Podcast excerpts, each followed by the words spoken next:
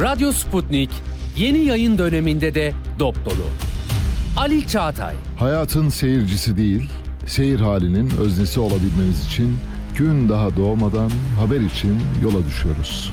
Atilla Güner, Bizim işimiz ayrıntılara erişmek. Hayatın her alanından, her konudan hakikate varmak istiyoruz. Her akşam bunun için mikrofon başındayız. Ceyda Karan, İçinde yaşadığımız çağı ve insanlığın büyük macerasını anlayabilmek için dünyanın her köşesine uzanıyoruz. Meliha Okur, Sadece yüksek siyasetin koridorlarında gezinmiyor, insanlığın temel sorunlarına bakıyor, gelecek nesiller için bugünün hatalarını sorguluyoruz. ve Enver Aysever. Çok seslilikten vazgeçmiyoruz. Görevimizin tarihe not düşmek olduğunu biliyoruz. Herkese ifade özgürlüğü tanıyor, söz hakkı veriyoruz. Türkiye'nin ödüllü haber radyosu Radyo Sputnik, özgün içeriği ve deneyimli haberci kadrosuyla yeni yayın döneminde de sizlerle. Radyo Sputnik, anlatılmayanları anlatıyoruz. Radyo Sputnik 5 merkezden karasal yayında. İstanbul 97.8, Ankara 96.2, İzmir 91, Bursa 101.4, Kocaeli 90.2. Karasal yayınlarımızın olmadığı yerlerde tr.sputniknews.com adresinden iOS ya da Android mobil cihazınızdan Sputnik News uygulamasını indirerek dinleyebilirsiniz. Radyo Sputnik. Anlatılmayanları anlatıyoruz. Sputnik Türkiye artık dünyanın en çok kullanılan sosyal ağlarından biri olan Telegram'da. Hala kullanmıyorsanız önce Telegram uygulamasını mobil cihazınıza yükleyin. Ardından Türkiye'nin Telegram kanalına katılın, güncel gelişmeleri ve objektif habere hızla ulaşın. Anlatılmayanları anlatıyoruz. Radyo haberciliğinde bir klasik. Sorulmayanı soran, haberin peşini bırakmayan tarzıyla bir marka. Atilla Güner'le Akşam Postası, gündeme damga vuran konu ve konuklarla hafta içi her akşam 17'de Radyo Sputnik'te. Son dakika haberleri, canlı yayınlar, multimedya ve daha fazlası Sputnik Haber Ajansı'nın web sitesinde. Dünyanın küçük bir parçasını değil, tamamını anlamak istiyorsanız sputniknews.com.tr'yi tıklayın, habersiz kalmayın. Görünenler gerçeğin tamamını yansıtıyor mu? Okuduklarımızın, izlediklerimizin arkasında neler var? Gerçekler anlatılmayanlarda saklı. Anlatılmayanları anlamak için gerçeğin yörüngesine girin. Gazeteci Erkin Öncal'la Gerçeğin Yörüngesi her cumartesi saat 13'te Radyo Sputnik'te. Artık siz de haberin öznesisiniz. Tanık olduklarınızı, yaşadığınız sorunları bildirin, sesinizi kaydedin, gönderin. Telegram, Twitter, Facebook, Instagram ve şimdi de WhatsApp'tayız. Kaydettiğiniz sesi WhatsApp'tan 0505 171 66 56'ya gönderin, yayınlansın. Radyo Sputnik, çok sesli haber radyosu. Ali Çağatay'la Seyir Hali başlıyor. Güne erken başlayanların, gündemi ıskalamayanların, siyasetin, ekonominin, sanatın, kısacası hayatın seyrini kaçırmayanların programı. Ali Çağatay'la Seyir Hali hafta içi her sabah 7'den 9'a Radyo Sputnik'te. Radyo Sputnik'te seyir halindesiniz. İstanbul 97.8, Ankara 96.2, İzmir 91.0, Bursa 101.4 ve Kocaeli 90.2 frekansından bizi dinleyebilirsiniz. Siempre que te pregunto si algún amor esconde siempre me responde. Quizás, quizás, quizás. Y así pasan los días y yo te sé esperando y tú, tú contestando.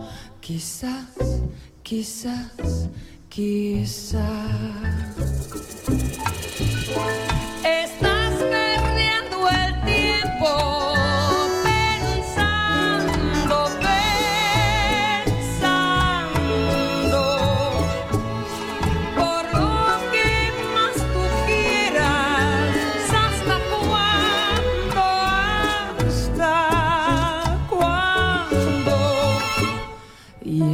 pasan los días y yo desesperando y tú, tú contestando, quizás, quizás, quizás.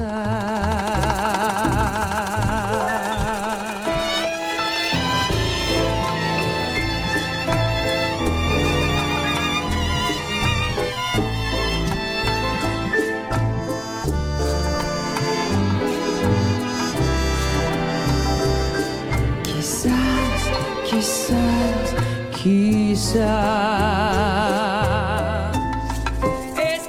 perdiendo el tiempo pensando, pensando. Por lo que más tú quieras.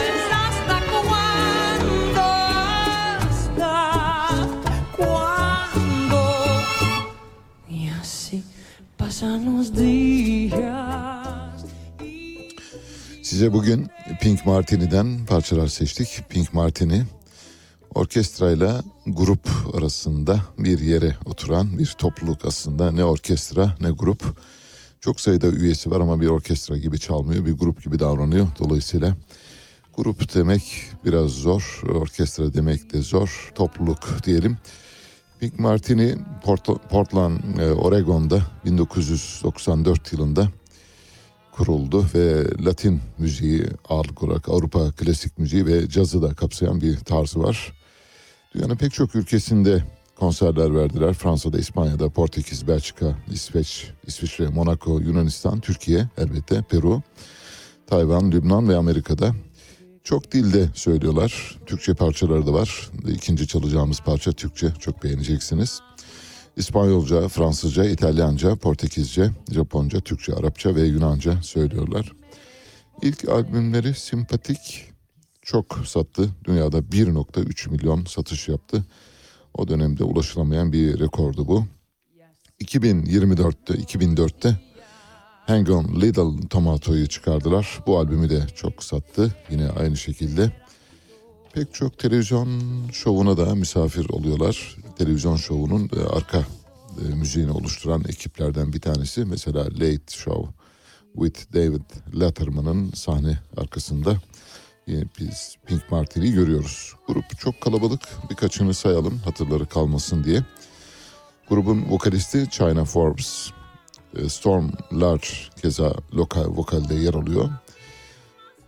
Robert Tyler e, trombonda, Gavin Bundy trompette, Doug Smith vibrafon ve perküsyon çalıyor. Brian Levan Davis de konga çalıyor ayrıca. Derek Wright perküsyon çalan elemanı Martin Zerzer dün dinlettik biliyorsunuz davulcu. Phil Baker basta, e, Timothy Nishimoto yine perküsyonda ve Moran Lau da arp çalıyor arka planda. Biraz önce dinlediğiniz parça tabii bildik bir parça Kisas. İkinci parçaya hazırsanız saat 8'e doğru size bir sürprizimiz var. Pink Martin'i Türkçe söyleyecek. Başlıyoruz haberlerimizle. Evet bugün yine dünyadan haberlerle başlayacağız. Çünkü gerçek anlamda dünyada bir finansal krizin ayak seslerini artık görüyoruz. Bu kesin bir kabul gibi geliyor. Her ne kadar Amerikan merkezi yönetimi, Hazine ve Maliye Bakanlığı ve FED çok fazla renk vermese de anladığımız kadarıyla bir siyasi e, gaflet ortamında devşirilmiş bir finansal krize doğru gidiyoruz maalesef. Silicon Valley Bank iflas ettikten sonra yapılan ilk hesaplamada 450 milyar, milyar e, dolardan fazla bir kayıp oluştu ortaya çıktı. Yani bankanın yarattığı hasardan bahsediyoruz. Amerikan Hazine Bakanı Janet Yellen, Silicon Valley Bank'in kurtarılamayacağını ancak mevduat sahiplerini korumak için çalıştıklarını söylemişlerdi. Şimdi bankayı kurtarmıyorsunuz, mevduat sahiplerini kurtarıyorsunuz. Neden yapılıyor? Oy kaygısıyla bildiğiniz gibi bankayı kurtardığınız zaman sadece bankayı kurtarmış oluyorsunuz. Oysa Moody'leri kurtardığınız zaman ne oluyor? Her biri sizin için bir oy e, deposu olan kişilerden bahsediyoruz. Dünyanın her yerinde siyaset maalesef böyle yapılıyor. Orada da böyle.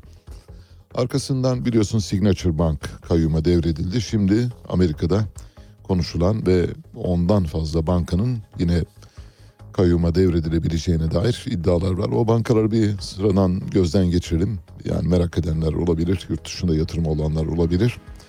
Adımlarını denk alsınlar diye söylüyoruz. 10 banka şu anda topun ağzında. Bunlardan bir tanesi Customers Bank, Pensilvanya'da. Öteki First Republic Bank, Kaliforniya'da. Sandy Spring Bank, Maryland'de. New York Community Bank var ayrıca. First Foundation var. Elif Financial var Delaware'de. Dime Community var New York'ta. Pacific Premier var Kaliforniya'da.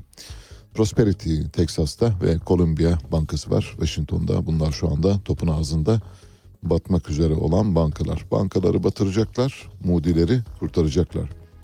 Bir oy avcılığı, Amerika Birleşik Devletleri'nden bir oy avcılığı manzarası sunduk aslında. Eğer 2023'te bir finansal kriz olacaksa çok sayıda bankanın Avrupa bankalarında batması mukadder. Bu Türkiye'ye kadar uzanır mı? Türkiye'de bankacılık sisteminin çok sağlam olduğunu biliyoruz. Türkiye bankacılık sistemi e, makine ayarlarını, fabrika ayarlarını çok iyi yapan bir anlayışa sahip. Bu yüzden çok fazla etkileneceğini düşünmüyoruz şahsen. Futboldan bir haber verelim şimdi size.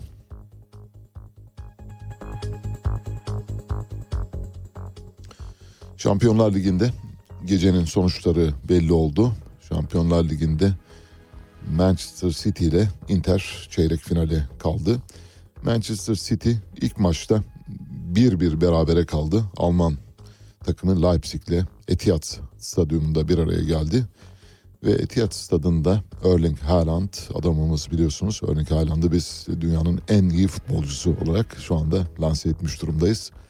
Birkaç ay sonra artık Mbappe'nin, Messi'nin, Neymar'ın, Ronaldo'nun adını daha az duyacaksınız. Artık Erling Haaland var. Müthiş bir makine, olağanüstü bir oyuncu. Sadece bu maçta 5 gol attı. Mesela Manchester City'nin 7-0 yendiği, Leipzig'i 7-0 yendiği maçta 5 gol attı. Manchester City 7-0 maçı kazandı. Ronaldo bu arada belki izlemiş olanlar vardır. Onlar için hatırlatma olabilir. Diğer bilmeyenler için söyleyelim. Al Nassr'ın e, son maçında e, Ronaldo'nun gerçekten inanılmaz kötü bir performansı vardı. Mesela bir frikik atışında topu doğrudan tribünlere gönderdi ki yani Ronaldo'dan beklenmeyen bir şeydir. Çok milimetrik vuruşlar yapan bir oyuncu. Top çok açık farkla tribünlere, kalenin üzerinden tribünlere gitti. Çok şaşırdı kendisi de ya, ve utandı da ayrıca bu, bu durumdan dolayı. Ancak belli ki artık orada istenilen performansı gösteremiyor. Çünkü gerçek bir takımda oynamıyor. Yani bir e, paralı asker olarak orada bir e, lejyoner gibi çalışıyor. Ve artık daha fazla paraya da ihtiyacı yok. Kazandığını kazandı. Bundan sonra mümkün olduğu kadar e, tribün şovlarına oynamak zorunda göreceğiz. Avrupa Şampiyonlar Ligi'ndeki diğer maçta da Inter deplasmanda Porto'yu ile berabere kaldı. Evindeki ilk maçı 1-0 kazanan Porto dolayısıyla çeyrek finale adını yazdırdı. Porto'da Pepe 90 artı 7'de kırmızı kartla oyun dışı kaldı. Pepe'yi nereden hatırlıyoruz? Pepe biliyorsunuz Beşiktaş'ta uzunca bir dönem top koşturdu. Çok büyük bir oyuncu. Müthiş defansın arka tarafında bir bel kemiği gibi, bir kale duvarı gibi duran bir adamdı.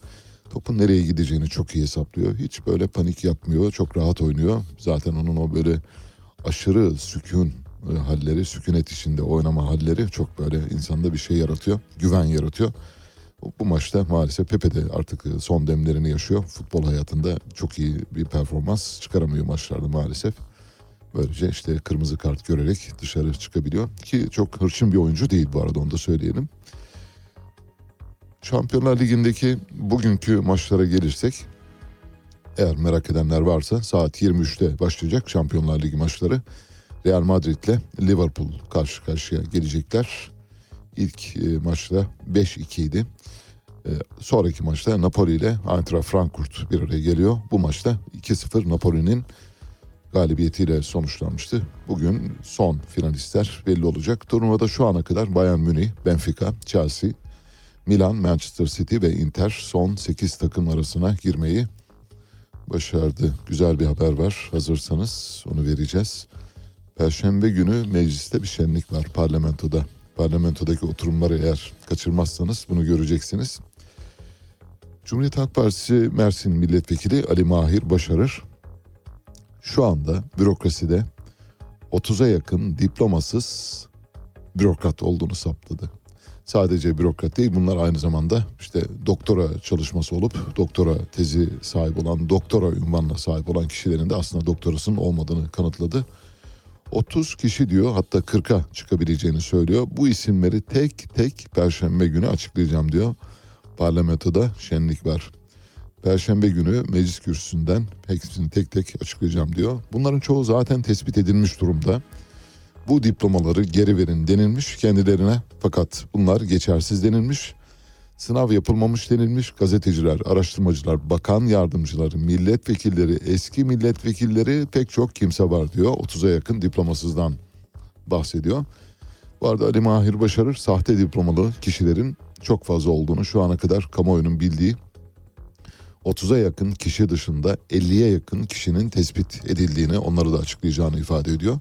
İddialar bana ait değil diyor. YÖK'ün e, belgelerinden yola çıkarak tespit ettik yani YÖK'ün, soruşturmasına konu olmuş sahte diplomalardan bahsediyor. Ve Ali Mahir Başarır şunu söylüyor. Söz konusu listede Tarım ve Orman Bakan yardımcılarından birinin de bulunduğunu ifade ediyor. Bunu ta- tahmin ediyorum ben ama tabii e, bir şeye e, tezvirata yol açmaması bakımından söylemiyorum. Zaten Perşembe günü bu isimlerin tamamını açıklayacak. Ayrıca sürpriz bir isim de var. Optimar araştırma şirketinin sahibi İlmi Daşdemir'in de yine diploması, sahte diplomalı kişilerden biri olduğunu ifade ediyor. Perşembe günü meclis oturumunda Ali Mahir Başarır'ı dinlediğiniz zaman bu 30 kişilik listeyi hatta listeyi genişleteceğini söylüyor. 50'ye kadar çıkabilir. Hepsini açıklayacak. Sahte diplomalı diploma, sahte diplomalı bürokratlar ve akademisyenlerden bahsediyoruz. Türkiye'de konut stokunun yüzde sekseni çıkmalı binalardan oluşuyor. Bu, bu vahim ve gerçekten dehşet verici bir şey. Şimdi çıkmalı binaları biliyorsunuz işte alt katı mesela yukarıya doğru ikinci kattan itibaren bina bir buçuk metre, iki metre, kimi zaman iki buçuk metre, üç metreye kadar çıkanlar var. Yani sağlam kiriş yaptıkları takdirde. Binaların binanın oturma tabanı diyelim 200 metrekare. Binanın bir sonraki çıkma katı 250 metrekareye çıkabiliyor. Hatta daha da fazla olabiliyor. Dolayısıyla müteahhitler birinci kattan sonraki katlara birden fazla daire yerleştirebilmek için ya da birden fazla alan kazandırabilmek için bu yola başvuruyorlar. Bu binaların son derece sakıncalı olduğu bildiriliyor. Uzmanlar yapı stoğunun %80'ini oluşturan çıkmalı binaların depremde daha fazla hasar gördüğünü belirtiyor ve denetim uyarısında bulunuyorlar. Özellikle İstanbul'da bu oranın çok yüksek olduğu belirtiliyor. Çıkmalı binalarda giriş katın üstünde konsol çıkmalar yapılarak kullanım alanı genişletiliyor. Şimdi depremle ilgili bir harita paylaşacağız. Harun birazdan ekrana getirecek. Eğer Telegram'dan takip ediyorsanız görme imkanınız var. Urla'dan Urla Körfezi'nde bir harita. Bu haritada sarıyla işaretli bir bölge var. Şimdi sarıyla işaretli olan bölgeye lütfen dikkat ediniz. İki harita var. Önce sarıyla işaretli haritayı görüyorsunuz. Arkasından sarıyla işaretli bölgenin sağından solundan etrafından her tarafından geçen kırmızı çizgiler göreceksiniz. Bu kırmızı çizgiler fay hatları. Dolayısıyla fay hatlarının üzerine kurulmuş bir yerleşkeden bahsediyoruz. Bu yerleşkenin sadece bu haliyle kalmayıp ileride daha da büyüyeceğine dair haberler var. Şimdi size bir izleyicimiz yazsa sağ olsun eksik olmasın. Buna lütfen dikkat çekin dedi. Bütün haritayı da göndermiş. Bize neredeyse yapacak iş bırakmamış. İsmini vermeyelim. Şöyle diyor. e, ilk fotoğraf ya da ilk harita Urla'daki güzel bahçe fayını gösteriyor. İkinci fotoğrafta sarıyla işaretlenmiş olan alan İzmir Yüksek Teknoloji Enstitüsü'nün kampüs alanı. Demek ki 3 tane fay hattının ortasında hatta bir dördüncü fay var. 4 fay hattının ortasında ne var? İzmir Yüksek Teknoloji Enstitüsü'nün kampüsü var. Diyeceksiniz ki peki bunda ne var? Vallahi şu var. Hani bir zaman yapılmış, bilmeden yapılmış ancak burayı genişletiyorlar. Şimdi o fay hattının ortasına daha yeni binalar yapmak üzere harekete geçmişler. Üniversite buraya 200 e, bina yani 200 ye- birimden oluşan yerleşke kuracak. Ayrıca bir ARGE firması kuracak ve bu ARGE firmasında da 1500 kişi çalışacak. Kampüsün yanı sıra İzmir Teknoloji Geliştirme Bölgesi de yine fay hattının üzerinde ve buraya da 4 yeni bina yapılıyor. En fazla 500 metrelik mesafede Teknopark için ek alan izinleri ayrılmış. Projeler bakanlık onayından geçmiş. Bir ek kampüs alanı inşa edilecek. Şu an yüklenici firmayla görüşmeler sürüyor. Dolayısıyla fay hattının ortasında göz göre göre bir cinayet işleniyor. İzmir Yüksek Teknoloji Üniversitesi. İzmir Yüksek Teknoloji Üniversitesi'nin rektörü bu haberi Haziran ayında 2022 Haziran ayında bir müjde diye paylaştı. Rektör Profesör Doktor Yusuf Baran şöyle dedi. %100 doluluk oranıyla çalışan Teknopark İzmir'imizin bu ek alanla inşa edeceği yeni binalar yaratacağı istihdam, üreteceği yüksek katma değer ve gerçekleştireceği ihracatla İzmir'imizin ve ülkemizin ekonomik kalkınmasında önemli katkılar sağlayacaktır diyor. Bunu bir müjde olarak veriyor rektör. Bunu 2022'de du- müjde olarak duyurmuş. Demek ki fay hattının ortasına yeni binalar yapıyorsunuz. Mevcutları yıkmak yerine yenilerini yapıyorsunuz. Bunu da insanlara müjde diye duyuruyorsunuz. Evet, her hiçbir şeyden ders almadığımız böylece görülüyor maalesef. HDP seçimlere girecek ve seçimlerde Kemal Kılıçdaroğlu'nu desteklediğine dair beyanı da var. Yani bu konuda bir deklarasyon yayımlamadılar ama bunu böyle olacağını biliyoruz. Yani HDP'nin destekleyeceği partinin ya da adayın Kemal Kılıçdaroğlu olduğunu biliyoruz. Peki HDP'nin seçime girememe ihtimali var mı? Var. Anayasa Mahkemesi bildiğiniz gibi HDP'nin parti gelirine el, el konulan parti geliriyle ilgili blokajı kaldırdı. Ancak HDP'nin savunmasını, sözlü savunmasını aday listelerinin verildiği günden bir gün sonra yapmasını kararlaştırdı. Bu HDP üzerine bir demokrasinin kılıcını sallandırmaya dair bir işaret. Şimdi HDP parti kapatılırsa, ola ki kapatılırsa buna karşı ne yaparız diye bir önlem aldı. Bu önlem şu. Selahattin Demirtaş paylaştı bunu cezaevinden. HDP eğer kapatılırsa alternatif bir parti var. Yeşil Sol Parti. Amblemi de var. Harun paylaşacak. Çok hoş bir amblemi var. Böyle defne yaprakları güneş parlıyor falan. Doğanın bütün canlılığını, doğanın bütün renklerini üzerinde barındıran bir bir e, ağaçtan oluşan bir simgeden bahsediyoruz ama simge pek çok şeyi kapsıyor. Ağacın bütünleşik hali halinin içinde pek çok unsur var doğanın parçaları. Şöyle diyor Selahattin Demirtaş. Merhaba arkadaşlar, nasılsınız? Bu görselin renkli çıktısını alıp evde buzdolabı kapısına, oda kapılarına yapıştırın lütfen. Ne olduğunu bilmeyen kalmasın, lazım olacak. Haydi arkadaşlar diyor elden ele. Evet yani seçimde sandığa gittiğinizde bu logoyu görebilirsiniz demek istiyor. Merak edenler ya da HDP ile gönül bağı olanlar için ya da HDP'nin seçimdeki stratejisini doğru bulanlar için bir hatırlatma olması bakımından paylaşmış olduk. Bu arada Hüdapar'la PKK arasında bildiğiniz gibi büyük bir husumet var. Hüdapar şu anda Cumhur İttifakı'nı destekleyecek. HDP de dolayısıyla Cumhur e, Millet İttifakı'nı destekleyecek. Geçmişte Hüdapar Hizbullah'la masaya oturabileceğini ve PKK ile affedersiniz PKK ile masaya oturabileceğini ve helalleşebileceğini söylemişti. Demek ki aradan zaman geçince Hüdapar söylediklerini unutuyor. Geçmişte PKK ile aynı yolda yürüyebileceğini söyleyen Hüdapar şu anda PKK karşıtı ve HDP karşıtı bir çizgi sergiliyor.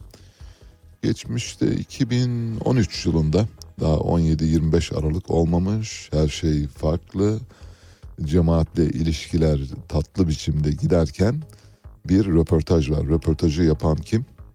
Veys Ateş. Veys Ateş'in bizdeki kod adı ne? Kod adı Egeciğim sen biliyor musun? Sen o tarihlerde yoktun muhtemelen bir vitamin olarak varlığını sürdürüyordun. Biz bu yayınları yaptığımızda Veys Ateş Veys Ateş kendisine 10 milyon euroluk gazeteci diyorduk. Şu anda gazetecilik yapmıyor. Veys Ateş bir röportaj yapmış o dönemdeki Hüdapar Başkanı Hüseyin Yılmaz'a. Hüseyin Yılmaz demiş ki vallahi biz Hizbullah olarak PKK ile helalleşmeye hazırız diyor. Hizbullah'ın siyasi kanadı olduğunu açık açık da beyan ediyor bu arada. Onu da belirtmiş olalım. Mesela HDP PKK'nın açık açık siyasi kanadı olduğuna dair kullanımları mümkün olduğu kadar gizlemeye çalışırken Hüdapar açık biçimde Hizbullah'ın bir yan aparatı olduğunu söylüyor. Nitekim bu röportajda da o gözüküyor. Helalleşmeye hazırız diyor PKK ile. Ne zaman söylüyor? 2013'te. Şimdi 2023'te aradan 10 yıl geçmiş. 10 yıl sonra diyor ki Hüdapar hayır bizim PKK ile yan yana gelmemiz söz konusu bile olamaz. Büyük Birlik Partisi Genel Başkanı Mustafa Destici BB, BDP BBP'nin Büyük Birlik Partisi'nin yüzde otuz oya sahip olduğunu söyledi ve beşinci partiyiz dedi. Şimdi hesabı şöyle yapalım mı isterseniz birlikte yapalım. Eğer bir matematik e, kurgulaması içinde yapalım. Eğer BBP sistemin beşinci partisi olarak yüzde otuz oya sahipse demek ki BBP'den daha fazla oy alan dört tane parti var. Şimdi bu dört partinin oylarını hiç üzerine şey koymadan birer puan artırarak götürelim. Mesela BBP'den sonra gelen parti kendisi madem yüzde otuz alıyor. Dördüncü partinin kaç alması lazım? 31. Öyle mi? Beşinci parti 32 alır. Altıncı parti yani bir önceki parti geriye doğru gidiyorum affedersiniz. E, ikinci parti 33 alır. Birinci parti de yüzde 34 alır. Birinci partinin yüzde 34. ikinci partinin yüzde 33. Üçüncü partinin yüzde 32, dördüncü partinin yüzde 31 oy aldı ve beşinci parti olduğunu iddia eden BBP'nin de yüzde 30 oy aldığını düşündüğümüzde oy toplamı yüzde 160 ediyor. Nasıl hesap? Yüzde 160 yani yüzde yüzün ötesinde bir matematiksel dehadan bahsediyor. Dolayısıyla hani böyle ne demek lazım? Palavrada sınır yok. Hani öyle böyle değil. Hesapsız, kitapsız, kuyruklu yalan. Söylüyorsunuz insanlar inanıyor. Hesap meydanda eğer siz beşinci partiyseniz sizden önceki gelen partilerin oyları nedir diye merak etmediniz mi? Ya da biraz mesela destekli atsanız olmaz mı? Örneğin biz yüzde on beşiz diyebilirsiniz. Kaçıncı parti olduğunuzu söylemeyebilirsiniz. İşte yeniden Refah Partisi Genel Başkanı Fatih Erbakan da yapıyor bunu. Yüzde onun üzerindeyiz diyor. Hesaplayın o zaman yüzde onun üzerindeyseniz diğer partilere oy kalmıyor diğer partilerin oy toplamına geldiğiniz zaman tıpkı Mustafa Destici'nin hesabına geliyor. Demek ki yüzde yüzün aslında gerçek ifade biçimi BBP literatüründe yüzde yüz altmışa tekabül ediyor. Temel Karamollaoğlu Malatya'da partisinin kurduğu bir aşevi vardı. 10 bin kişiye, 10 bin kişiye günde yemek veren aşevi dün kapatıldı valilik emriyle. Neden olduğunu bilmiyoruz ancak herhalde sebebini tahmin edebiliyorsunuz. Çünkü deprem ortamında ve insanların yardıma muhtaç olduğu bir ortamda Saadet Partisi'nin aşevi günde 10 bin kişiyi doyuruyor. Bu seçimde müthiş bir e, albeni yaratabilir, müthiş bir müzaheriyet yaratır ve Saadet Partisi'ne dönük büyük bir ilgi yaratır. İşte bu ilgiyi ortadan kaldırmak için aşevini kapatıyorlar. İnsanları açlığa mahkum edip Saadet Partisi'ni cezalandırmak için bu yola başvuruyorlar. Temel Karamollaoğlu şöyle dedi. Partimizin öncülüğünde Malatya'da kurulan ve günlük 10 bin kişilik yemek ikramı yapılan aşevimizi hangi gerekçe ve korkuyla kapatma kararı alıyorsunuz? İktidarı uyarıyorum. Bu yanlış kararınızdan ve süreç boyunca sergilediğiniz bu bağnazlık ve aymazlıktan derhal vazgeçin diyor. Şimdi buradan Malatyalı seçmenlere duyurmuş olalım. Bakın görün yani işte ikisi arasındaki farkı ya da farkı fark etmeniz için durum ortada. 10 bin kişinin depremde yani aç bir ilaç insanlara aşevi kuran Saadet Partisi sırf propaganda yapamasın ya da propaganda yapmasına vesile olmasın ve Saadet Partisi halkın ilgisine mazhar olmasın diye aşevini kapatıyorsunuz. İnsanları açlığa mahkum etme pahasına. Kemal Kılıçdaroğlu depremle ilgili ön alıcı bir açıklama yaptı. Muhtemelen bunu önümüzdeki günlerde Sayın Cumhurbaşkanı sahiplenecektir diye düşünüyoruz. Çünkü Kemal Kılıçdaroğlu'nun bugüne kadar ortaya attığı kamu yararına olan, kamusal çıkarı olan her ne varsa onları tek tek uygulamaya geçirdi. Mesela EYT bir Kemal Kılıçdaroğlu e, düşüncesidir ya da projesidir. Dolayısıyla onu EYT'yi sahiplenerek geçmişte EYT yapılamaz diyenler EYT'yi sahiplenerek ön adım ön, ön almak istediler. Burada da aynı durum söz konusu. Kemal Kılıçdaroğlu depremzedelere sözümüzdür. Evleri teslim edip 5 kuruş almayacağız diyor. Şimdi şu anda depremzedelerin beklentisi şu. Evleri yapacaksınız peki bizden para alacak mısınız diye soruyor olabilirler. Muhtemelen böyle bir açıklama gelecektir yakında. Çok kısa bir zaman içinde depremzedelerin yapacağı, alacağı evlerden 5 kuruş almayacağız diye bir açıklamanın gelmesi lazım. Aksi halde Kemal Kılıçdaroğlu zaten e, oradaki seçmen tabanının hassasiyetine çok iyi dokunduğu için oyların akışında bir yön- yönelim olacaktır. Kemal Kılıçdaroğlu Hatay'da şöyle dedi. Buraya gelmeden Hatay depreminde hayatını kaybeden vatandaşların mezarını ziyaret ettim. Hatay Büyükşehir Belediye Başkanımız mezara Türk bayraklarını ve Hatay Büyükşehir Belediyesi'nin bayraklarını asmış. Ankara'dan bayrakların kaldırılması için talimat geldi. Hayatımda hiçbir zaman bu kadar üzülmedim. Türk bayrağını indirin diyor. Hatay Büyükşehir Belediye Başkanlığı'nın bayrağını indirin diyor. Hatay Büyükşehir Belediyesi başka bir devlete mi ait arkadaşlar? Emin olun önce inanmadım böyle şey olmaz dedim ama bunun olur olmadığını görmek benim vicdanımda derin yaralar açtı. Asla kabul etmiyoruz bayrağımıza sahip çıkmak namusumuzdur. Toplumu ayrıştırmak kadar tehlikeli bir şey yoktur diyor. Evet bayrakların toplandığını ben de gördüm videolarını gördüm dolayısıyla Şimdi Malatya'da Saadet Partisi'nin aşevini kapatıyorsunuz. 10 bin kişiyi açlığa mahkum ediyorsunuz. Hatay'da da Türk bayrağını kaldırıyorsunuz. Hatay Büyükşehir Belediyesi Türk bayrağı asmış. Neden kaldırıyorsunuz? Eh Kemal Kılıçdaroğlu geliyor bir propaganda yapacak. Ona engel olmak için diyoruz. Ben Ali Çağatay, Radyo Sputnik'te seyir halindesiniz.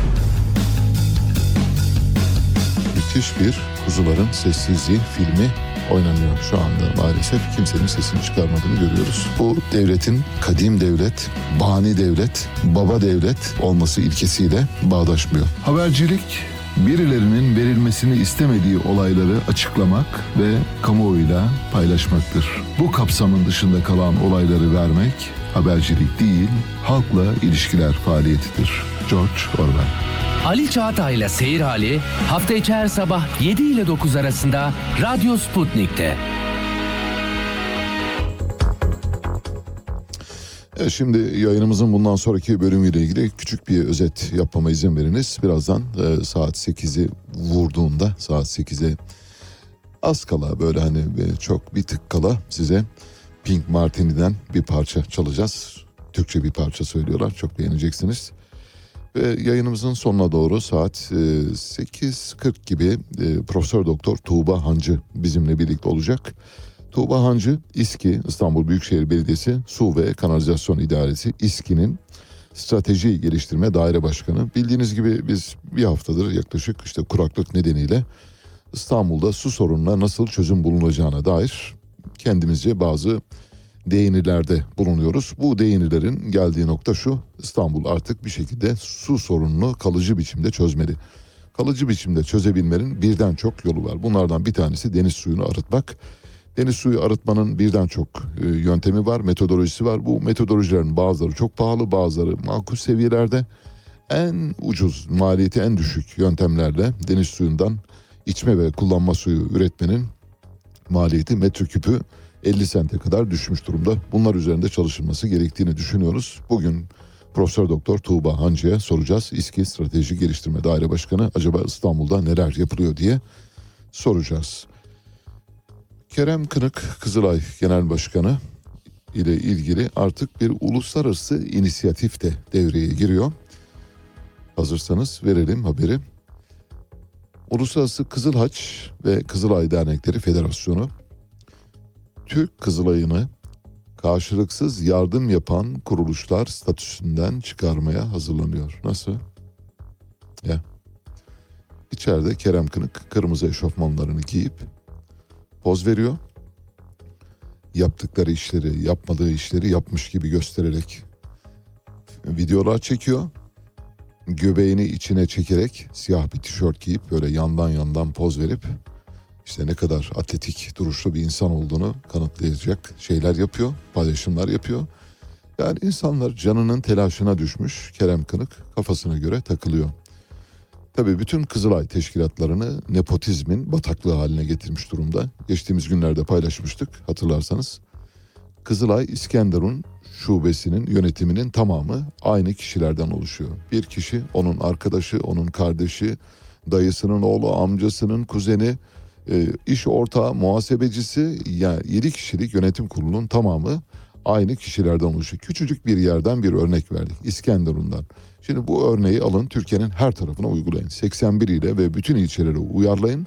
Şu anda Kızılay'ın bütün il, il ve ilçelerdeki yapılanması aşağı yukarı bu şekilde. Kerem Kınık ve Kerem Kınık'a yakın olanların oluşturduğu bir topluluğa dönüşmüş durumda.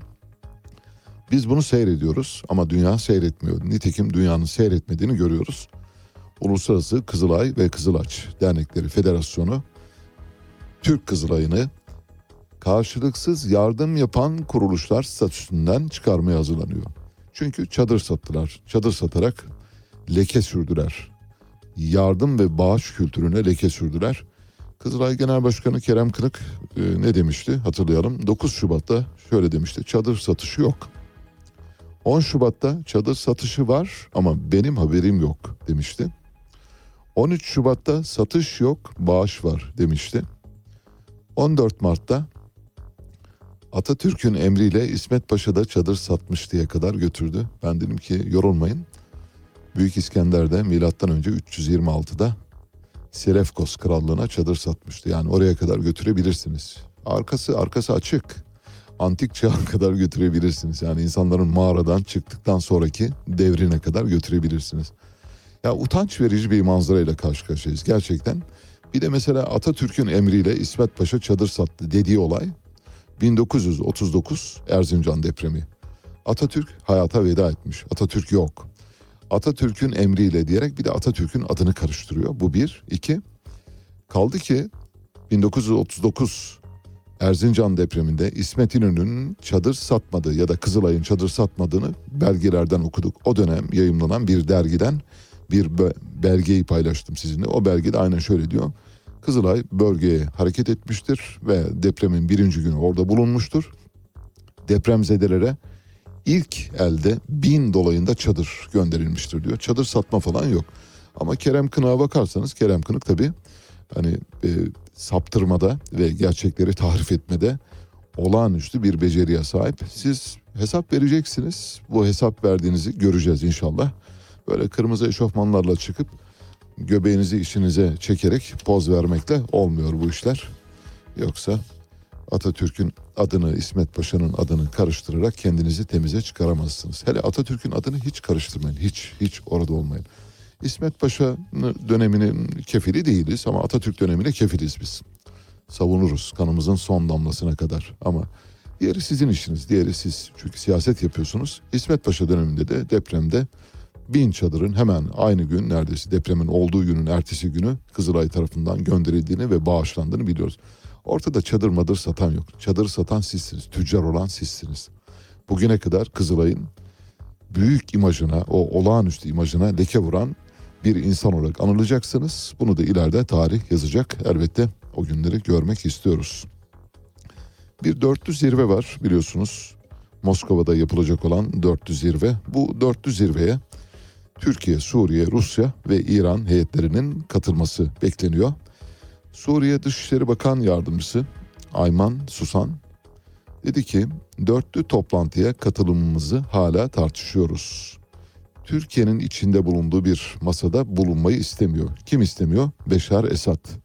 Çünkü Suriye çantada keklik değil öyle söylüyor Esad. Yani diyor ki biz seçimden sonra bakarız. Türkiye 14 Mayıs seçimlerini bir görsün ondan sonra masaya oturup oturmayacağımıza karar veririz. 14 Mayıs'tan önce Esad tarafı masaya oturursa bu Recep Tayyip Erdoğan'a bir artı olarak yazar. Bunu bildiği için Esad bu konuda taviz vermiyor. Yerli ve milli otomobilimiz TOG piyasaya çıkıyor yakın bir zamanda. TOG'un piyasaya çıkarken bir fiyat analizi de yapıldı. 953 bin TL. Egeciğim 953 bin TL kaç asgari ücret eder acaba? Bir hesaplayabilir miyiz? Asgari ücret 8500 8506 lira. 953 bini 8506 liraya bölelim bakalım bir asgari ücretle acaba TOG'u kaç yılda alabilir? Şimdi birazdan hesap geliyor. TOG için gazetelerin bugün gazetelerin birinci sayfalarında müthiş böyle çarşaf çarşaf e, reklam gibi ilan gibi 112 tamam. Evet TOG sahibi olmak isteyen asgari ücretliler 112 ay boyunca ödemek zorundalar. 112 ay boyunca asgari ücreti götürüp tak diye TOG'un kasasına yatırdıkları takdirde 112 ay sonra hani ölme işleyip ölme meselesi.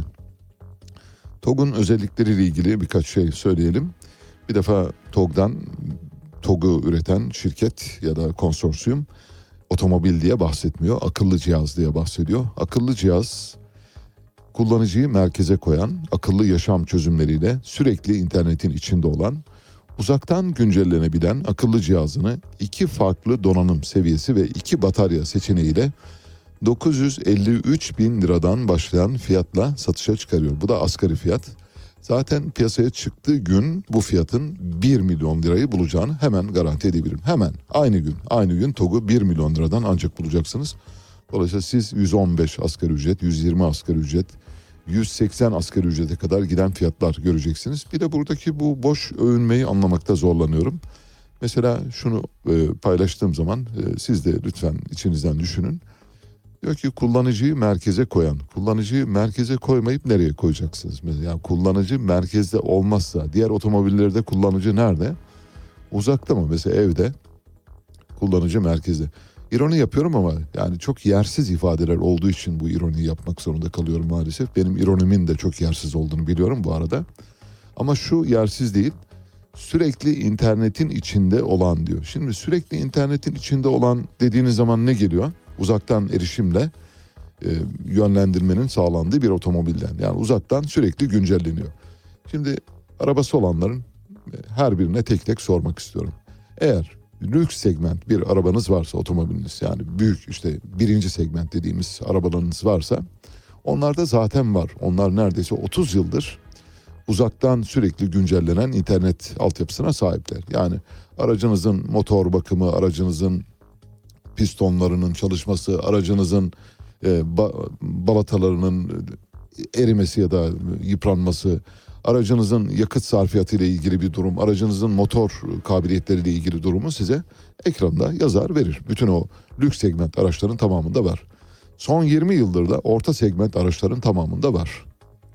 Şimdi lüks segment araçların tamamında 40 yıldır, son 20 yıldır da orta segment araçların tamamında olan bir özelliği uzaktan sürekli güncellenen ileri seviye sürüş güvenliği sağlayan araç diye takdim ediyorsun. Ya bu bütün araçlarda var ya. Şimdi marka saymayacağım. Marka sayarsak e, Rütük. Malum zaten böyle şey şeyde bekliyor, hazırda bekliyor. Acaba başka ne söyleyecek diye bize yeni bir ceza vermek için. Biliyorsunuz Rütük'ten bugüne kadar 3 adet ceza almış durumdayız. 2 para cezası bir de 3 günlük kapatma cezası. Yayın durdurma cezası aldık. Yeni bir ceza olmasın diye söylemiyorum. Bu tür şeylere reklamlara girmiyoruz ama herhangi bir orta segment arabası olan kişiye soruyorum buradan. Aracınız uzaktan güncelleniyor mu? Mesela benim bir orta segment aracım var. Her şeyi bildiriyor bana. Yani lastik basıncını bildiriyor, motor kontrollerini bildiriyor. Arka kapı açık, bagaj açık diyor size. Ya, aynalarınızla ilgili yönlendirmelerinizi söylüyor. Aracınızın ne zaman e, yakıtının değişeceğini söylüyor. Aracınızın herhangi bir bakım ihtiyacı var mı yok mu? Bütün bunları size söylüyor. İşte bu uzaktan güncellemeyle yapılıyor. Şimdi TOG, büyük TOG, meşhur TOG, Yüce TOG bunu büyük bir yenilik olarak sunuyor. Bu bütün araçlarda var. Söylüyorum size. Son 40 yıldır üst segment araçların tamamında var. Son 20 yıldır da orta segment araçların tamamında olan bir özellikten bahsediyorsunuz. Bunu da böyle düğün bayram şölenle sunuyorsunuz, takdim ediyorsunuz. Siparişleri bireysel kullanıcılar öncelikli olmak üzere 2023 boyunca teslim edeceğini vaat ediyor TOK. 953 bin lira kapanın elinde kalıyor. Vakit varken alın diyor. Bir araştırma var. Buna değineceğim. Bilimsel bir araştırma. Dün de bir araştırma paylaşmıştık. İnsanlığın zekasının her 10 yılda bir normal şartlarda 3 ila 5 puan yukarı doğru gittiğine dair bir saptama vardı. Son e, 10 yılda insanlığın yani yeni kuşakların IQ katsayısının geriye doğru gittiğini ya da yerinde saydığını kanıtlayan bir araştırma vardı ve çok kapsamlı bir araştırma. Intelligence dergisinde yayınlanmıştı. Bilimsel hakemli bir dergide yayınlanmıştı. Bugün de yine benzeri bir araştırma var. Bu araştırma şu. Eğer geceleri 6 saatten az uyuyorsanız ve kadınsanız aşırı bir risk altındasınız ve aşırı risklere maruz kalabilirsiniz. Erkekler aynı risklere maruz ancak erkeklerde bu risk e, parametresi biraz daha düşük. Çünkü kadınlarda işte menstruasyon ve benzeri hormonal faaliyetler dolayısıyla onlar bu tür risklere daha fazla açık durumdalar. İşte grip, hepat- hepatit ve e, benzeri aşıları e, olmuş olan insanların 7 çalışması bir araya getirilerek bir analiz yapılıyor.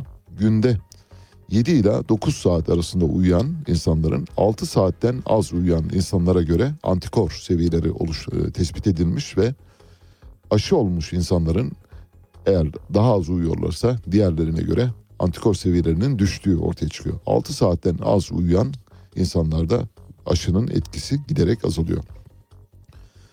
6 saatten az uyumanın erkeklerde aşıların bağışıklık üzerindeki etkisini azalttığına dair güçlü kanıtlar var.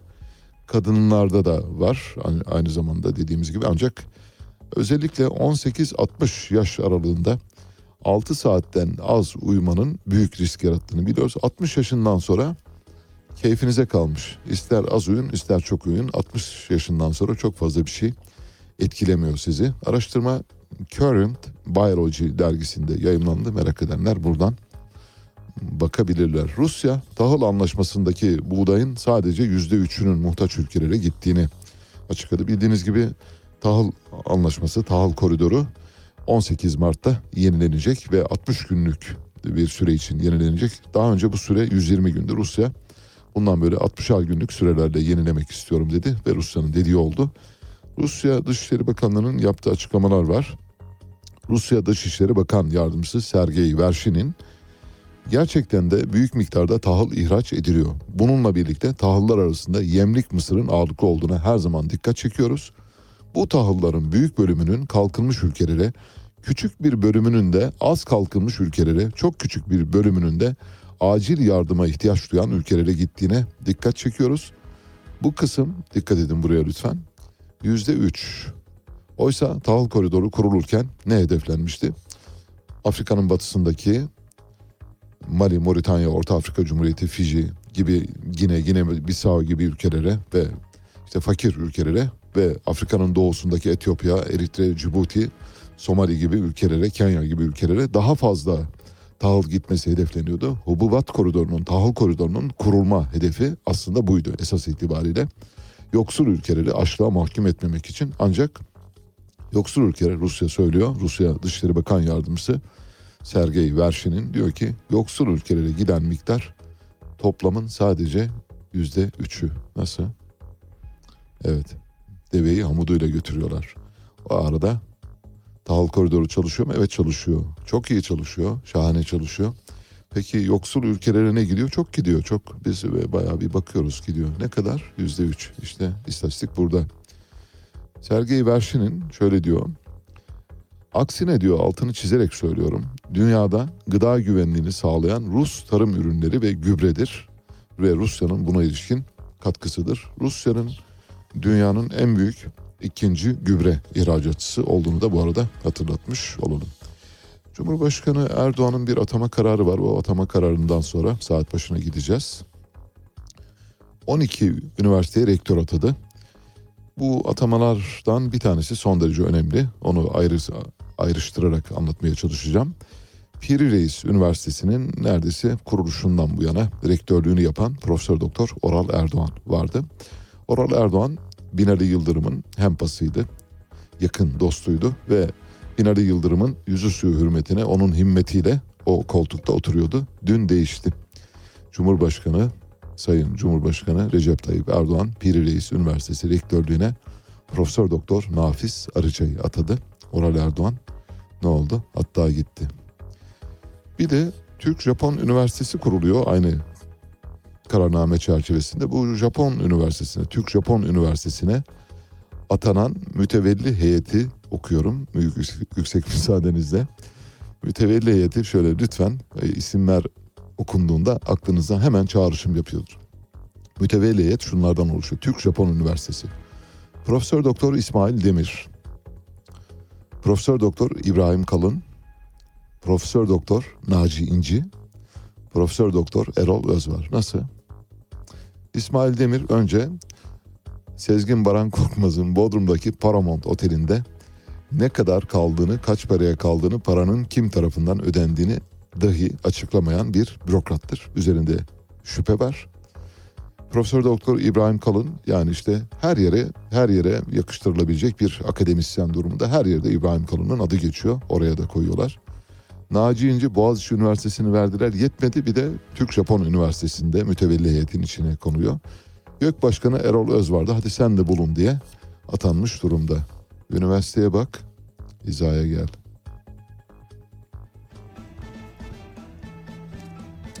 Evet, saat başına gidiyoruz. Saat başından sonra bir su raporu paylaşacağım sizinle. Arkasından gazete haberlerine bakacağız.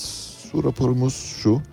Dünyanın hangi ülkesi ne kadar deniz suyundan arıtma yapıyor ve hangi ülkeler ne zamandan beri deniz suyundan arıtma yapıyorlar? Şu anda dinlediğiniz parça Aşkın Bahar'dı. Pink Martini söylüyor. Bir Türkçe parça. Aşkın bahardı,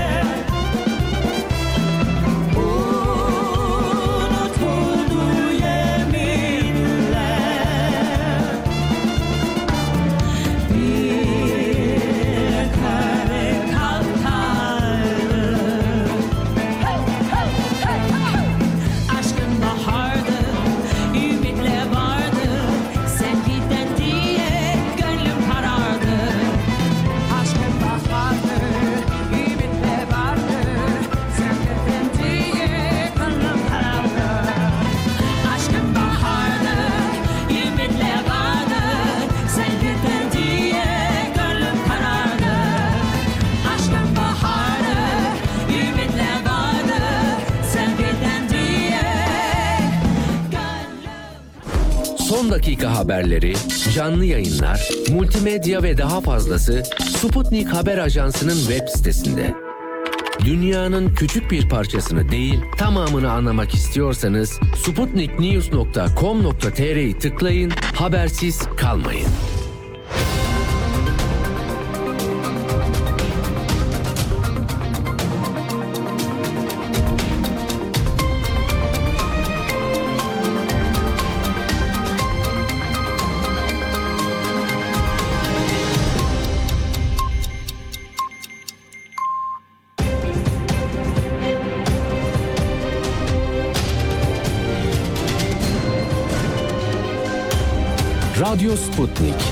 Anlatılmayanları anlatıyoruz. Güne erken başlayanların, gündemi ıskalamayanların, siyasetin, ekonominin, sanatın, kısacası hayatın seyrini kaçırmayanların programı. Ali Çağatay'la Seyir Hali hafta içi her sabah 7'den 9'a Radyo Sputnik'te. Evet şimdi kuraklık kapımızda. Kuraklık kapımızı çalıyor. Nereden biliyoruz? İşte İstanbul bu sene hiç yağmur almadı. Avrupa'da da var kuraklık ama Avrupa'nın e, özellikle yükseltilerinin olduğu yerlerde kar yağışı var. Dolayısıyla yazı daha rahat geçirebilecek durumdalar ama Türkiye'nin durumu gerçekten e, çok işler acısı ve kritik bir aşamadayız. Bu yılı nasıl geçireceğimizin hesaplarını şimdiden yapmalıyız. Elbette e, bu fırsatı kaçırmış olabiliriz ya da eklektik yöntemlerle su sorununu çözebileceğimizi düşünüyoruz. Fakat çok kalıcı önlemler alınması gerekiyor. Bunları saat 9'a 20 kala İSKİ Strateji Geliştirme Daire Başkanı Profesör Doktor Tuğba Hancı ile konuşacağız. Bu yöntemlerden bir tanesi bildiğiniz gibi yani suyu elde etme yöntemlerinden bir tanesi deniz suyu ya da tuzlu suların kullanımı. Tuzlu suların ve deniz suyunun kullanımıyla ilgili dünyada 1900'lü yılların başına kadar uzanan bir süreç var. Yeni bir şey değil. Yani tuzlu sudan içme ya da kullanma suyu arıtma işi 1900'lü yılların başından beri deneniyor ve başarılıyla da uygulanıyor ayrıca. Bir de tabii yeraltı suları var. Yeraltı sularına geleceğiz. Yeraltı sularının kullanımı kolaycı yöntemdir. Yeraltı sularının kullanımından mümkün olduğu kadar vazgeçilmesi gerekiyor. Yeraltı su rejimi diye bir rejim var. Yeryüzündeki su rejiminin bir benzeri yer altında var. Yeryüzündeki su rejimini nasıl bozarsınız? Üzerine barajlar yaparak ve akış yollarını değiştirerek, yataklarını değiştirerek ve su sağlayan kaynakları kurutarak yeryüzündeki su rejimini değiştirebilirsiniz ve kuraklığa kendinizi mahkum edebilirsiniz. Yer altındaki su rejimi de aynı. Hiç farkı yok. Yer altındaki su rejiminde her açtığınız kuyu, her açtığınız artezyen aslında sizin kendinize ait olan milli varlığınız olan topraklarınızın altındaki milli varlığınız, madenleriniz gibi milli varlığınız olan suyunuzu başkalarına hediye etmek anlamındadır. Neden? Şöyle. Yer altındaki su sizin suyunuzdur. Yer altındaki su kaldığı sürece ağaçların, bitkilerin beslenmesi için büyük bir kaynaktır. Toprağın beslenmesi için, ekinlerin beslenmesi için büyük bir kaynaktır. Yeraltı sularını çektiğiniz andan itibaren yer altında suları muhafaza eden bölgeler var. Bunlara akifer diyoruz. Bu akiferler bir defa boşaldıkları zaman akiferlerin yeniden doğması söz konusu olmuyor. Yer altında bir artezyen kuyusu açtığınız zaman oradan çıkardığınız su doğaya veriyorsunuz, kullanıyorsunuz. Artık o su sizin suyunuz olmaktan çıkıyor. Bir kez daha söylüyorum. Yeraltı suları yer altında kaldığı sürece siz, sizin sizin suyunuzdur. Size hizmet eder, sizin doğanızı güzelleştirir, sizin geleceğinizi temin eder. Ama yeraltı suyunu yer üstüne çıkardığınız andan itibaren artık o size ait değildir. Çünkü ru, su recycle bir metadır. Çünkü su kaybolmaz doğada. Su yer değiştirir. Siz yer altından çıkardığınız suyu doğaya verdiğiniz zaman o su yarın Nijerya'dan çıkabilir. Çünkü buharlaşma yoluyla, yağmur yoluyla size değil oraya gidebilir. İşte bu kadar tehlikeli bir durumdan bahsediyoruz ama tabii Türkiye'de maalesef işler işte bilim dışı yöntemlerle yürüdüğü için kimsenin umurunda değil. Şu anda Trakya'da, İç Anadolu çanağında, Konya'da, Kayseri'de, Karaman'da, Aksaray'da buralarda sayısız ve sınırsız yeraltı kaynakları kullanımı var. Bunlardan vazgeçilmesi gerekiyor. Bunun yerine deniz suyu arıtarak pekala suyumuzu koruyabiliriz ve doğamızı koruyabiliriz. Bu doğayı çünkü biz çocuklarımıza miras bırakacağız. Bir grafik var şimdi Harun paylaşacak. Orta Doğu ülkeleri kuraklığı deniz suyunu arıtarak aşmaya yöneldi diye bir grafik. Bu grafikte deniz suyu arıtan ülkeleri şöyle sıradan bir okuyacağım. Şimdi o listeyi okuduğumda diyeceksiniz ki hani Türkiye nerede? İşte Türkiye yok. Suudi Arabistan, Birleşik Arap Emirlikleri, Cezayir, Kuveyt, Katar, İsrail, Bahreyn, İran, Fas, Filistin. Şimdi İran bizim komşumuz mu? Komşumuz. Filistin uzak komşumuz mu? Komşumuz. İsrail uzak komşumuz mu? Komşumuz. Bütün komşularımız ve uzak komşularımız deniz suyundan arıtma yaparken şu haritada neden Türkiye yok diye sormak gerekir mi? Gerekir bence. Ama sormuyoruz çünkü yumurta kapıya gelinceye kadar maalesef bekliyoruz. Mesela Suudi Arabistan 2027 yılına kadar günlük arıtma kapasitesini 7,5 milyon metreküpe çıkarmayı hedefliyor. Suudi Arabistan şu anda ihtiyacının yüzde seksenini bir kez daha söylüyorum yüzde seksenini deniz suyundan karşılıyor. Kullanma suyunun yüzde seksenini deniz suyundan elde ediyor. Ne zamandan beri? 1928'den beri. 1928'de bu teknoloji nereden vardı? Vallahi bulmuşlar. İngilizlerden almışlar. Birleşik Arap Emirlikleri içme suyu ihtiyacının yüzde 42'sini deniz suyundan karşılıyor. Cezayir su ihtiyacının tüm su ihtiyacının içme ve kullanma dahil yüzde 60'ını deniz suyundan karşılamayı hedefliyor. Şu anda büyük bölümünü karşılıyor zaten. Kuveyt deniz suyundan arıtarak ihtiyacının yüzde 60'ını karşılıyor. Katar yüzde 50'sini karşılıyor. Sıkı durun. İsrail yüzde 95'ini karşılıyor ve 2030 hedefi yüzde 100. Yüzde 100. Hiç topraklarındaki suya dokunmadan akarsuların böyle kendi halinde akmasına, göllerin kurumasına vesile olmadan bütün suyunu deniz suyundan yüzde 95 şu anda oranın büyüklüğüne bakın. Bahreyn yüzde 80'ini karşılıyor deniz suyundan. İran hani şu komşumuz böyle hiç beğenmediniz. Beğenmediniz derken ben beğeniyorum. Beğenmeyenler var onlara söylüyorum. İhtiyacının bir bölümünü karşılıyor ama 2050 yılında ihtiyacının önemli bir bölümü ne kadar olduğunu bilmiyorum. Oran yok çünkü ama çok büyük bölümünü karşılayacak. Şu anda ihtiyacının küçük bir bölümünü deniz suyundan karşılıyor. Basra Körfezi'nden alıyor. Fas 12 milyar dolar bütçe ayırdı ve 2020-27 yılı için deniz suyu arıtımına yöneliyor. Şu anda da deniz suyu arıtımından ihtiyacının bir bölümünü karşılıyor. Filistin, o gariban Filistin halkın yüzde 35'ine bu tür tesislerden içme suyu sağlıyor. İçme ve kullanma. O fakir, yoksul Filistin'den bahsediyoruz. Elimde bir rapor var. İstanbul Teknik Üniversitesi öğretim üyesi doçent doktor Derya Yüksel İmer. Derya Yüksel İmer, Katar'ın kentsel su ihtiyacının yüzde 97'sini deniz suyundan arıtarak elde ettiğini belirtiyor. Bu arada tam oranı vermiş oldu. Yüksek basınçlı membrandan geçiriliyor su. Tuzu alınıyor. Tuzu alınmış suya ek bir arıtma uygulanması da mümkün olabiliyor. Eğer içme amacıyla kullanacaksanız ek bir arıtma daha yapmanız gerekiyor. Kullanma amacı ise hiç gerek yok. Tuzunu aldıktan sonra doğaya salabilirsiniz. Ekinleri sulayabilirsiniz. Su kaynağının hiç olmadığı yerlerde kullanılabilecek bir teknoloji bu arada. Hani böyle sıfır suyunuz var orada kullanabileceksiniz. Maliyet nedir? Bu akademik tezdeki maliyet 0.80 diyor. Yani 80 sentten bahsediyor. Ben birkaç gün önce bir rapor paylaşmıştım hatırlarsanız. Orada 50 sente kadar indiği söyleniyor. Maliyetler giderek düşüyor. Tıpkı neye benziyor? Mesela güneş enerjisinden elde edilen elektriğin maliyeti de düşüyor. Çünkü güneş enerjisi pillerinin güneş toplama kapasitesi artıyor. Son 30 yılda güneş pilleri, güneş hücreleri o kadar gelişti ki çok küçük bir e, alanla çok büyük bir alanı ya da çok büyük bir aygıtı çalıştırabiliyorsunuz. Örneğin şu önümündeki e, bilgisayar ekranı büyüklüğündeki bir şeyle şu e, içinde bulunduğumuz e, binanın tamamının 2030 yılında aydınlatılmasının sağlanması mümkün olabilecek hesaplar var. O hesaplara göre söylüyorum. Sakın bunu bir varsayımsal durum olarak görmeyin. Onu da paylaşırım önümüzdeki günlerde.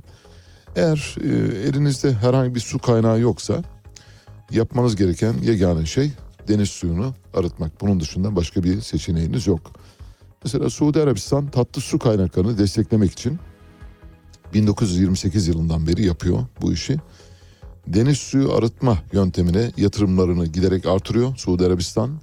Yılda 2.3 milyar metreküpten fazla tatlı su üretiyor ve ihtiyacının çok önemli bölümünü oradan karşılıyor. Birleşik Arap Emirlikleri biraz önce rakamı verdim %42'sini sağlıyor deniz suyundan ve 1977 yılından beri deniz suyunu arıtarak kullanıyor. Katar 1953 yılından beri deniz suyunu arıtarak ihtiyacını karşılıyor.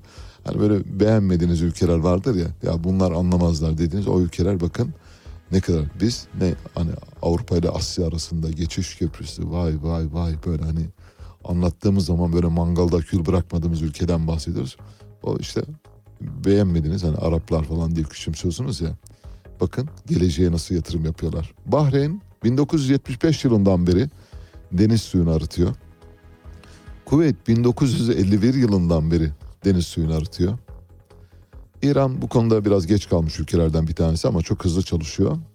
Gazze keza aynı şekilde. Gazze'de şu anda suların %97'si içmeye uygun değil ve nüfusun %35'i deniz suyundan arıtılmış su kullanıyor. İsrail bu konuda arşı aleye çıkmış durumda. İsrail şu anda dünyanın deniz suyunu arıtarak en fazla su kullanımı sağlayan ülkesi. %95'ini sağlıyor. 2030 yılında %100'ünü sağlayabilecek durumda. Hiçbir suyuna dokunmadan çünkü yerüstü ve yeraltı su rejimine dokunduğunuz andan itibaren doğanın milyarlarca yıl boyunca geliştirdiği bir yapılanmaya karşı çıkıyorsunuz. Doğaya karşı çıkıyor. Doğaya savaşı açtığınız andan itibaren doğa da size karşı savaş açar. İşte e, su havzalarının içine eğer e, bina yaparsanız bir gün sel gelir alır götürür. Rize'de olduğu gibi, Kastamonu'da olduğu gibi. Cezayir ihtiyacının %17'sini deniz suyuyla karşılıyor. Dikkat edin 2030'a kadar %60'ını deniz suyuyla karşılamayı hedefliyor. Fas şu anda 9 arıtma tesisine sahip ve ihtiyacının önemli bir bölümünü karşılıyor. 2030 yılına kadar 20 yeni tesis daha kurmayı hedefliyor. Demek ki dünyanın pek çok ülkesi deniz suyundan arıtma yapıyor. Ne zamandan beri? Karü beladan beri. Dünyanın yaratılışından bu yana. 1928'de Suudi Arabistan deniz suyu arıtıyor. Türkiye'de daha kimsenin aklına gelmemiştir. Yani deniz suyu aman gerek yok. Böyle işlere ka- karışmayalım. Yok yok. Hayır biz e, var işte su var görüyorsunuz. Suyumuz yeterli. Su yeraltı su rejiminde akifer denen bir kavram var. Akifer yeraltı su havuzu da diyebilirsiniz. Yeraltı gölleri de diyebilirsiniz. Yeraltı akışkan e, hatları da diyebilirsiniz. Bütün bunların tamamına hepsinin bu arada birbiriyle bağlantısı var akiferlerin. Ancak bazı akiferler örneğin 3 tane akifer yan yana 3 akiferin aralarında birer tane duvar var. Bu duvarlar o kadar yüksek ki akiferdeki su duvarları aşarak diğeriyle bağlantı kuramıyor. Dolayısıyla o akiferler boşalttığınız andan itibaren bir daha doldurulamıyor.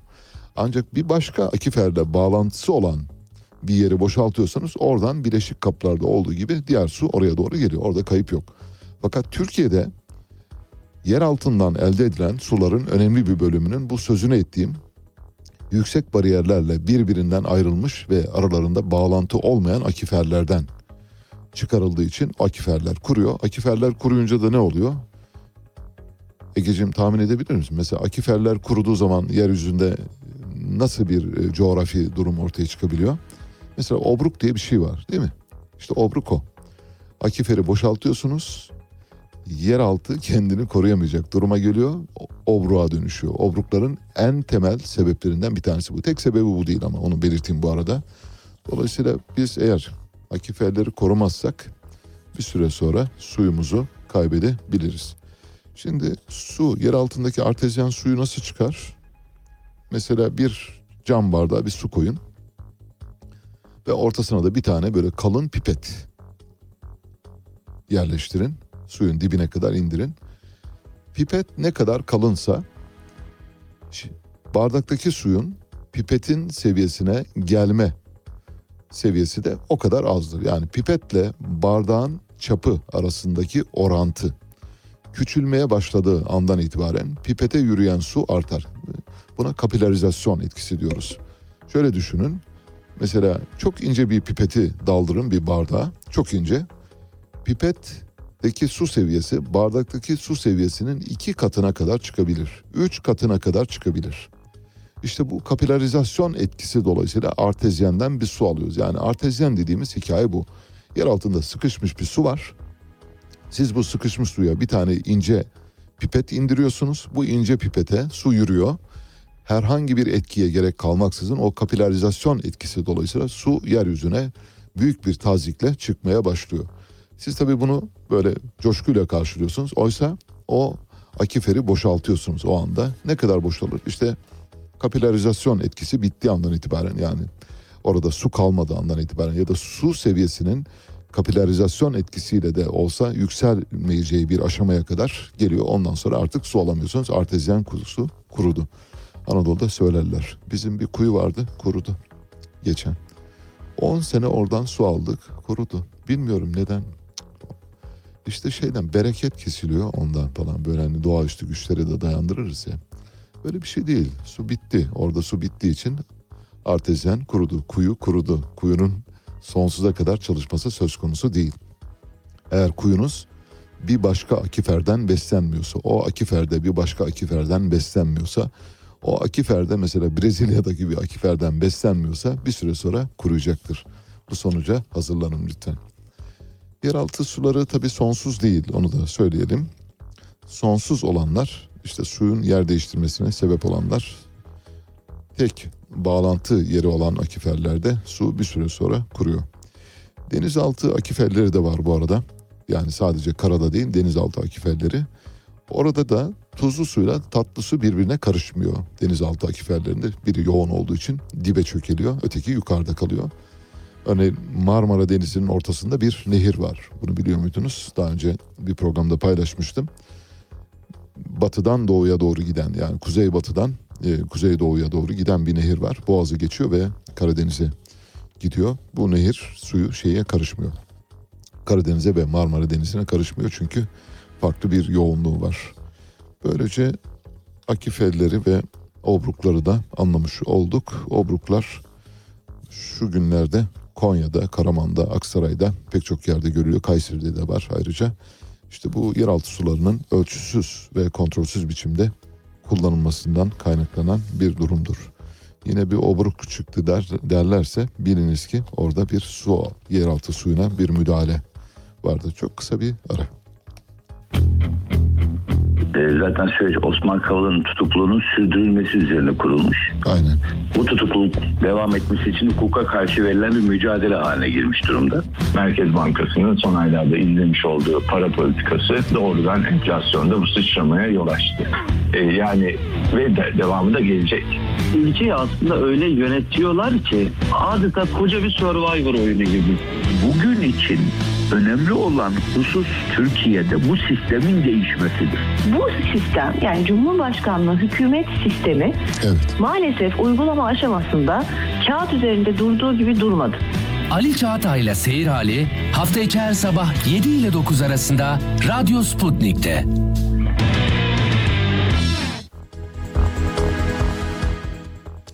Evet şimdi gazete başlıklarıyla devam edeceğiz. İlk gazetemiz Akşam. Akşam gazetesinin sür manşetinde depremzedeler için kardeşlik maçı diye bir haber var. Galatasaray Azerbaycan takımı Karabağ'la yardım karşılaşması için bir araya gelecek. Geliri depremzedelere bırakılacak maç 26 Mart pazar günü oynanacak. Seyredilir bu maç bence. Yani vaktiniz varsa seyredin en azından Galatasaray'ın o muhteşem oyuncularını görmek için. Akşamın birinci sayfasında Nikos Dendias'ta Mevlüt Çavuşoğlu'nun bir fotoğrafı var. Böyle mütebessim bir yüzde Mevlüt Çavuşoğlu'nun ağzı kulaklarında. Nikos Dendias daha ciddi duruyor. Daha ciddi bir devlet adamı. Türkiye'de bulunuyor ve Türkiye'de bulunduğu günlerde çekilmiş bir fotoğraf. Türkiye ile Yunanistan arasında bir şöyle bir mahkum takası olacak. Yunanistan Dışişleri Bakanı Dendias ülkesinde meydana gelen tra- tren kazasında ölen makinistin Türkiye'de tutuklu bulunan babasının iadesi için Mevlüt Çavuşoğlu'nu aramış ve Bakan Bozdağ da nakli onaylamış. Dolayısıyla kazada hayatını kaybeden makinistin babası en azından ailesinin başında olsun diye onun salı verilmesini istemişler ve Dışişleri Bakanlığımız da bu konuda üzerine düşeni yapmış. Adalet Bakanı da onaylamış. Nikos Dendias'la ve Mevlüt Çavuşoğlu arasındaki iletişimi hatırlıyorsunuz. Dangalak Dendias demişti. Dangalak Dendias depremde geldi. Dostum Dendias oldu. Şimdi dostum Dendias geliyor kapımızı çalıyor ve bizden ricada bulunduğu zaman ona hay hay diyoruz. Çünkü ilişkiler böyle işte ilişkilerin iyiye doğru gitmesi için bir vesile gerekiyor. Bu vesilenin deprem olmasını istemeyiz elbette ama maalesef Türkiye'de siyaset böyle yapılıyor. Türkiye'de yani diplomasinin canını okudu Mevlüt Çavuşoğlu öyle söyleyeyim. Bir başka haber var. Zehir filosu diye. İstanbul'da evlere uyuşturucu servisi yapan 161 kişilik çete çökertildi. Bu bütün gazetelerde var. Özellikle havuz gazetelerinde böyle ama nasıl yangın yapmışlar. Çünkü Süleyman Soylu epeydir sağda solda gözükmüyor. İçişleri Bakanlığı ne yapıyor diye bir haber varsa işte bir zehir filosu, zehir filosu kurulmuş onlara bir baskın yapıldı. Kim? Kaç kişi? 161 kişi. Kimler? Çoluk çocuk. Öyle geçin onları. Uyuşturucu trafiğinin nasıl yürüdüğüne dair hem geçmiş yayınlarımızı hatırlayınız lütfen hem de bundan sonra söyleyeceklerimizi bekleyin. Çok önemli şeyler aktaracağız önümüzdeki günlerde. 900 polisin katıldığı operasyonda çok miktarda uyuşturucu ele geçirildi. Çok miktarda ne kadar mesela? Kaç gram mesela? 35 gram hani bir doz nedir yani kaç kaç sigaralık acaba? Kaç sigaralık yakaladınız?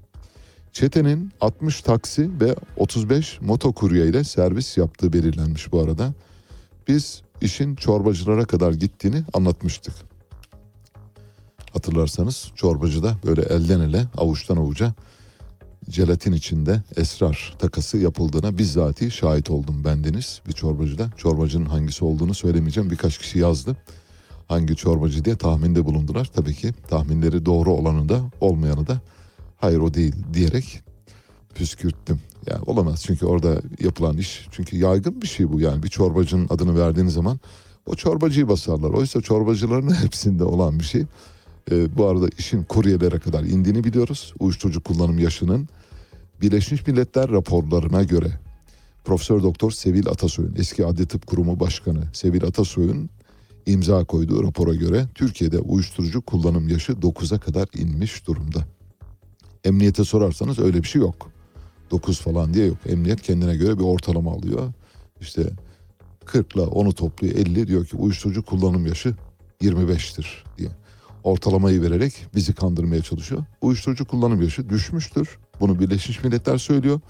Birleşmiş Milletler raporuna imza koyan uzman da orada duruyor. Gidin bakın Sevil Atasoy önemli bir adli tıp uzmanıdır. Adnan Oktar'ın arkadaşlarından ve bu davada yargılanan isimlerden biri olan Beril Koncagül. Beril Koncagül etkin pişmanlıktan yararlandı. Etkin pişmanlık nedir? Gidiyorsunuz arkadaşlarınızı gammazlıyorsunuz. Beraber yiyip içtiğiniz, beraber keyif sürdüğünüz arkadaşlarınızı gammazlıyorsunuz. Bunu da böyle adını süslü bir hale getiriyorsunuz. Etkin pişmanlık. Jurnalci ve gammaz aslında. Gammazlık yasasından yararlanan Beril Koncagül adını değiştirmek için mahkemeye başvurdu. Ne olabilir adı bilmiyorum. Tabii üzerinde spekülasyon yapmak doğru olmaz. Adını değiştirmek isteyen Adnan Hoca Müridi. Yeni Şafak'tayız. Yeni Şafak altılı masada 9 Nisan gerilimi diye bir haber yapmış. Hani iki tane rakamı yan yana vererek habere bir seksapel kazandırmak istiyor Yeni Şafak. Şöyle diyor, partilerin 9 Nisan'a kadar milletvekili listelerini YSK'ya sunması gerekiyor. Saadet, Deva ve Geleceğin durumu ise netleşmedi. Senaryolardan biri 3 partinin CHP amblemi altında sandığa gitmesi ancak bu durum CHP teşkilatında şimdiden gerilime yol açtı. Teşkilatı küstürmek istemeyen yönetim işbirliği yapacağı partilere en az vekil vermeyi hesaplıyor. Haberden hiçbir şey anlaşılmıyor ama ben size anladığımı söyleyeyim. Diyor ki 3 parti var altılı masada. Bu üç parti CHP'nin logosu altında seçime girmek istiyor. Ama CHP'li milletvekilleri de kendi şanslarını azaltacağı için onlar da bu liste altında kendi logoları altında girmesini istemiyorlar. Ortada bir parça paylaşımı var. Adaylık mücadelesi var. Ben bunun Kemal Kılıçdaroğlu'nun e, böyle hani Gordiyon kılıcıyla İskender'in Gordiyon kılıcıyla meseleyi çözeceğini düşünüyorum. Sadece biraz kükremesi lazım Kemal Kılıçdaroğlu'nun. Susun oturun demesi lazım. Bunu dediği zaman işte bu adlarını verebilirim bu kişilerin kim olduğunu. Cumhuriyet Halk Partisi'ne böyle 7-8 tane ipsiz sapsız milletvekili var. Yani asla Cumhuriyet Halk Partisi listelerine layık olamayacak isim var. Onlar bu yaygarayı çıkarıyor. Muhtemelen bu haberi sızdıran da onlar. Aa, size bir haber vereyim mi? Arıyor mesela Cumhuriyet Halk Parti geniş bu. Abi bak ben sana söyleyeyim sıkıntı büyük. Nerede? Ha, nerede sıkıntı? Bu listelerde. Nasıl? İşte bu altılı masanın üç üyesi gelecek ya. Biz onları istemiyoruz. Teşkilat ayakta bak söyleyeyim size. Bütün teşkilat ayakta. Yazın yazın. Adınızı yazabilirim. Yok hayır. Hayır canım olur mu ya? Ya adımı verirsen olur mu? Bak yani daha listeler oluşmadı. Lütfen rica. Lütfen. Adımı verme yaz. Aynen böyle. Bu Cumhuriyet Halk Partisi'nden sipariş bir haber bu söylüyorum. Yeni Şafak'ta parayı kurtarma kuyruğu diye bir haber var. Amerika'dan bir manzara. Parayı kurtarma kuyruğu dediği kuyruğa bakıyorum. Vallahi kuyruğu sayıyorum. 20 kişi falan var. Türkiye'de olsa bu kuyruk var ya buradan Kars'a kadar uzar. Öyle. Öylesine kuyruklar görürüz. 20 kişi olabilir normal. Evet yani bir kuyruk var ama sonuçta böyle hani bir mahşeri bir kalabalık değil. Amerika'daki Silicon Valley Bank biliyorsunuz kayyuma devredildi. İşte o bankanın mudileri de şu anda para çekmek için kapılara dayanmış durumda. Her ne kadar devlet, Amerikan yönetimi hesaplara sınırsız güvence getirmiş olsa da onlar ne olur ne olmaz abi yarın hükümet karar değiştirir, sınırsız güvenceyi kaldırır, biz paramızı alalım kenara çekilelim demek isteyenler bunlar. Bu 20 kişi onlar. Ötekiler değil. Orada sistem çok iyi çalıştığı için ama böyle tedirgin e, şeyler vardır ya, tedirgin mudiler bunlar onlar. Ve bunların çoğunun da göçmen olduğunu e, kanaat getirebiliriz. Haber şöyle, Amerika son 15 yılın en büyük bankacılık kriziyle sarsılıyor. Biden'la Hazine Bakanı Janet Yellen'ın açıklamaları yatırımcıları ve mevduat sahiplerini teskin etmedi. İflas eden Silikon Vadisi Bankası'nın önünde para çekme kuyruğu devam etti. Bankadan ilk gün 42 milyar doların çekildiği duyurulmuştu. Amerikan bankalarının hisselerinde de 190 milyar dolarlık kayıp oluşmuş durumda. Toplam 20 kişi. Yüz binlerce Moody'den 20 kişiyi çekiyorsunuz Amerika'da para çekme kuyruğu diye. Ya Amerika çok zor durumda Amerika. Amerika bitmiş ben size söyleyeyim. Yemin ederim. Çok ne yapacağız bilmiyorum yani. Kalır mı? Bu bu yılı çıkarır mı? Çok emin değilim. Amerika bitmiş bence. Kuyruklar var görüyor musunuz? Raflarda da Avrupa'da bitmiş. Avrupa bitti zaten onu biliyoruz. Avrupa'da marketlerde yiyecek bir şey bulamıyorsunuz. Çerez bile bulamıyorsunuz. Sabah gazetesindeyiz. Sabahın birinci sayfasında okumaya değer iki tane haber var. Bir tanesi Mehmet Barlas'ın yazısının anonsu. Başyazar şöyle diyor. FETÖ ve PKK'ya neden göz kırpıyor? Özne kullanmamış. Özne'nin kim olduğunu tahmin ediyorsunuz. Kılıçdaroğlu PKK ve FETÖ'ye karşı ne yapacağını söylemiyor. Lafı dolandırıp yeraltı suç örgütlerine getiriyor.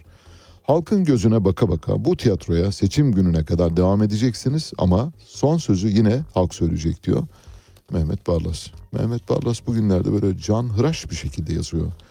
Hani böyle ona muhtemelen çok iyi bir şey verilmiş. Papara verilmiş. Mehmet Bey lütfen yazın bak yani kaç yıldır bu gazetedesiniz ya. yani. Baş yazar mı yok şimdi? Biz vallahi alır getiririz yani mahalleden. Köşedeki kahveden gideriz böyle 10 tane baş yazar getirebiliriz. Türk medyasında böyle şeyler oldu biliyorsunuz değil mi?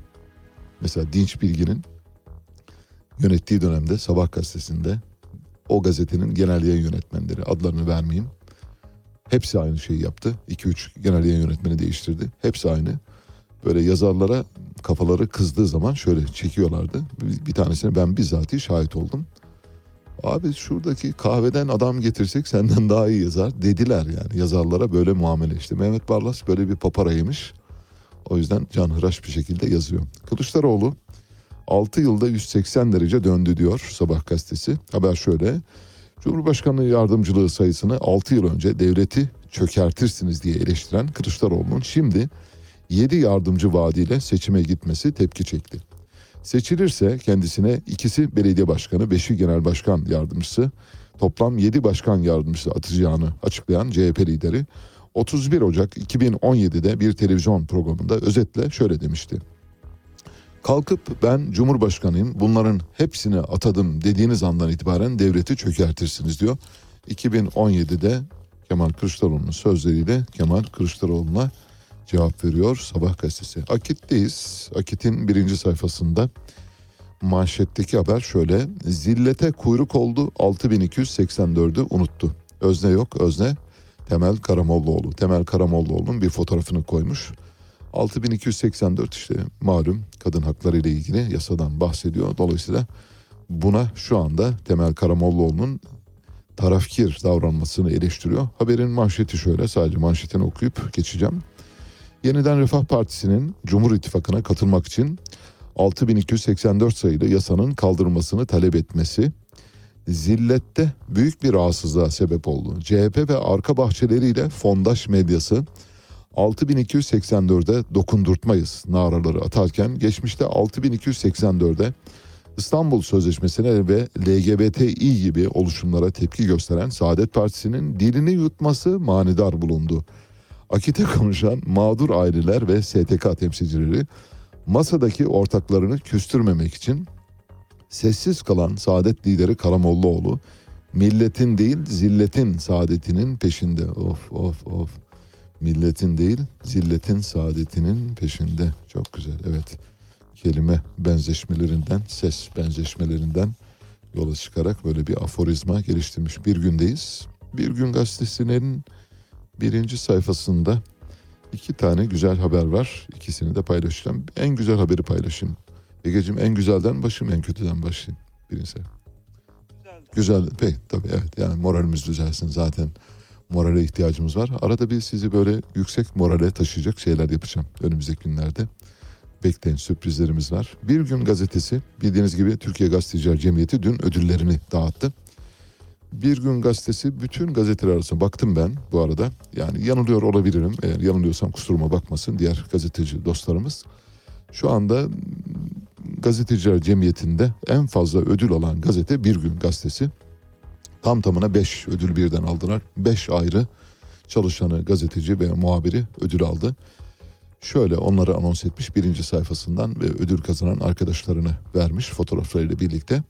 Türkiye Gazeteciler Cemiyeti'nin gazetecilik başarı ödüllerini kazananlar belli oldu. Bir güne 5 ödül birden değer görüldü. İsmail Arı, Siyasal Haber, Dilan Esen, Toplum Haber, e, Övgü, Yaren Çolak, Kadın Haber, Barış Can Sarıkaş, İç Sayfa Düzeni dalında, Leyla Koç da fotoğraf dalında birinci oldu ödüle layık görüldü. 1959 yılından bu yana gerçekleştirilen Türkiye Gazetecilik Başarı Ödülleri'nin tören tarihi ilerleyen günlerde açıklanacak. En fazla ödülü kazanan gazete Bir Gün Gazetesi. Eğer Gazeteciler Cemiyeti'nin ödül kriterlerini bir gazeteci kriter olarak kabul edersek Bir Gün Gazetesi şu anda Türkiye'deki en başarılı gazete. İkinci haberimiz şöyle, kötü haberi veriyorum Ege'cim hazırsan. Plajlarda soygun varmış. Kültür ve Turizm Bakanlığı'nın işlettiği plajlarda yapılan soygun ve usulsüzlükler genel müdürün raporuna takıldı. Bakanlık iştiraki Turaş'ın Bodrum, Çeşme, Manavgat, Belek, Kemer ve Marmaris gibi tatil beldelerindeki kamuya ait plajlarında kamunun paraları çalınmış. Bankamatik memurlarına maaş ödenmiş, plaj şemsiyesi alımında dahi vurgun yapılmış, yolsuzlukları ortaya çıkardığı için istifaya zorlanan genel müdürün raporu bakanlıkta ancak şu ana kadar herhangi bir işlem yapılmadı. Gerek yok bence de işlem yapılmasına. Çünkü herkes bir yerden memleketi tırtıklıyor memleketi. Memleketi tırtıklayanlar en son nerede görüldü? Ayasofya'yı kemirmeye başlamışlardı. Ayasofya'yı kemirdiler. Ya inanılmaz bir şey hakikaten. Mesela bu dünya literatürüne girebilecek az sayıda Türkiye haberinden bir tanesi. Ayasofya'yı kemiren Türkler. Yıllar sonra yazılacak. Mesela ileride vakayı nüvisler yani tarihçiler belgeleri açıkladıkları zaman o zamanki İstanbul rivayet edilen der saadette kimi meş- müşrikler Ayasofya'nın duvarlarını, merdivenlerini ve mahvilini kemirmişlerdir. Bu kemirme görüntüleri de o dönemin gazetelerine yansımıştır diye haberler yapılacak. Tabii ileride dilimiz muhtemelen daha kötüye doğru evrilecek o anlamda bu şeyi yapmaya çalıştım. Bir başka haber var bir günde sarayda kınık hesabı. Şöyle diyor kınıktan kastı tabii Kerem Kınık'tan bahsediyoruz. Ee, Kızılay Genel Başkanı. Sarayın skandallara imza atan Kızılay Başkanı Kerem Kınık'tan rahatsız olduğu belirtiliyor. İddialara göre Kınık'ın istifasının istenmesine kesin gözüyle bakılıyor ancak seçim sürecinde bunun yansımasının nasıl olacağının hesabı yapılıyor. İktidar kanadında bir grup Kınık'ın istifasının istenmesinin uygun oy kaybettireceğini düşünürken ağırlıklı bir grupsa oy kaybettirmeyeceğini düşünüyor. Ben karar veremedim. Gerçekten Kerem Kınık'ın istifa etmesi ya da görevden alınması AK Parti'ye oy kazandırır mı, kaybettirir mi? İçinden çıkamadım. Neden çıkamadım da söyleyeyim. Çünkü Türkiye öyle garip bir ülke ki Soma'da tarihin en büyük maden kazası oluyor. AK Parti orada %65'le kazanıyor. Şimdi mesela nasıl tarif edeceğiz? Bunu bunu anlatmak için hani böyle binlerce sosyolojik makale okusanız okur yazarlığınızı geliştir yine anlayamazsınız. Bu yüzden de Kerem Kınık'ın istifa etmesi ya da görevden alınması AK Parti'ye yarar mı, yaramaz mı? Vallahi bilmiyorum. Sizi temin ederim. İki gözüm önüme aksın bilmiyorum. Bilsem söylerim. Alınsa iyi mi olur, kötü mü olur onu da bilmiyorum. Görevde kalması faydalı mı olur, zararlı mı olur onu da bilmiyorum. Peki bu iş neden yapılmıyor onu da bilmiyorum. Hiçbir şeyi bilmediğim için o yüzden hiçbir şey bilmediğimiz konularda yorum yapmıyoruz. Hürriyetteyiz. Hürriyet gazetesinin birinci sayfasında Suriyeli misafirler iki senede gidecek diyor. Kemal Kılıçdaroğlu'nun taahhüdü bu. Bu tabii elbette seçmen karşıtı görüşlere ilişkin görüşler serdeden e, hem Zafer Partisi hem diğer partiler bakımından bence önemli. Şimdi Zafer Partisi'nin en büyük kozu göçmenler. Şu anda Kemal Kılıçdaroğlu Zafer Partisi'nin elindeki bu kozu alıyor yavaş yavaş. Ver bakayım kartını bana diyor. Anahtarını ver uza. Şöyle haber Suriye sınırının sıfır noktasına giden Cumhuriyet Halk Partisi lideri Kılıçdaroğlu Suriyeli kardeşlerimizi en geç iki yıl içinde kendi ana vatanlarına göndereceğiz dedi. Kılıçdaroğlu Hatay'da çadırda yaptığı açıklamasında iktidara geldiklerinde kalıcı konutlar için depremzedelerden para almayacaklarını da söylediler. Bu da biraz önce bahsetmiştim. Hemen e, yayının başında Kemal Kılıçdaroğlu eğer depremzedelerden onlara vereceğimiz konutlardan para almayacağız diyorsa bu birkaç gün sonra Cumhur İttifakı tarafından dile getirilecektir. Çünkü Kemal Kılıçdaroğlu'nun elindeki bu kartı almak zorundalar. Almazlarsa Kemal Kılıçdaroğlu oradan epey bir taraftar kazanabilir. Bir başka haber var pek çok gazetede de var ama hürriyetten paylaşmayı tercih ettim. En net biçimde veren hürriyet çünkü. Rus jetleri Karadeniz'de Amerikan drone'unu düşürdü. Rus savaş uçakları Karadeniz'de uçan Amerika'nın insansız hava aracını engellemek için üzerine yakıt boşalttı. İHA uçmaya devam edince pervanesine zarar verildi. Amerika'da İHA'sı, Amerikan İHA'sı böylece denize düşürülmüş oldu. Bir küçük çatışmanın eşiğinden dönülmüş oldu. 4 dakika sonra telefonumuz hazır olacak. Cumhuriyet Gazetesi'ndeyiz. Depremzedeye ücretsiz ev Kemal Kılıçdaroğlu'nun söylemini Cumhuriyet manşetine çekmiş. Şöyle diyor, tabii Cumhuriyet kendi açısından bakıyor. Emre Kongar'ın yazısına gönderme yaparak. Yazarımız Emre Kongar dünkü köşesinde depremzedeye evlerin ücretsiz verilmesi önerisinde bulunmuştu. Bunu herkes yaptı, biz de yaptık. Yani sadece Emre Kongar yapmadı. Daha deprem olduğu günden beri depremzedelere verilecek evlerden para alınamaz dedik. Hoş gerçi Emre Kongar dedi diye Cumhuriyet bunu habere dönüştürmüş. Emre Kongar bu iktidar, iktidarın önerimi ciddiye alabileceğini sanmıyorum. Belki 14 Mayıs'tan sonra gelecek olanlar yapar diyor. Ben yakın zamanda olacağını düşünüyorum çünkü Kılıçdaroğlu'nun elinde çok büyük bir kart var ve bu büyük kartın kullanılmasına izin vermeyeceklerdir. Bir fotoğraf var. Fotoğraf Hatay'dan, e, Diyarbakır'dan çekilmiş affedersiniz. Çadırları su bastı diye eğer Harun paylaşabilirse göreceksiniz. Bir su göletinin ortasında çadırlar var şu anda. Yani dehşet verici bir manzara. Hakikaten yani dram üstünde dram, dram içinde dram. E, depremzedeler sahipsiz. Bölgeye çadırlar zaten geç ulaştı biliyoruz. Gönderilen çadırlarda altyapısı yok. Zemine kuruluyor.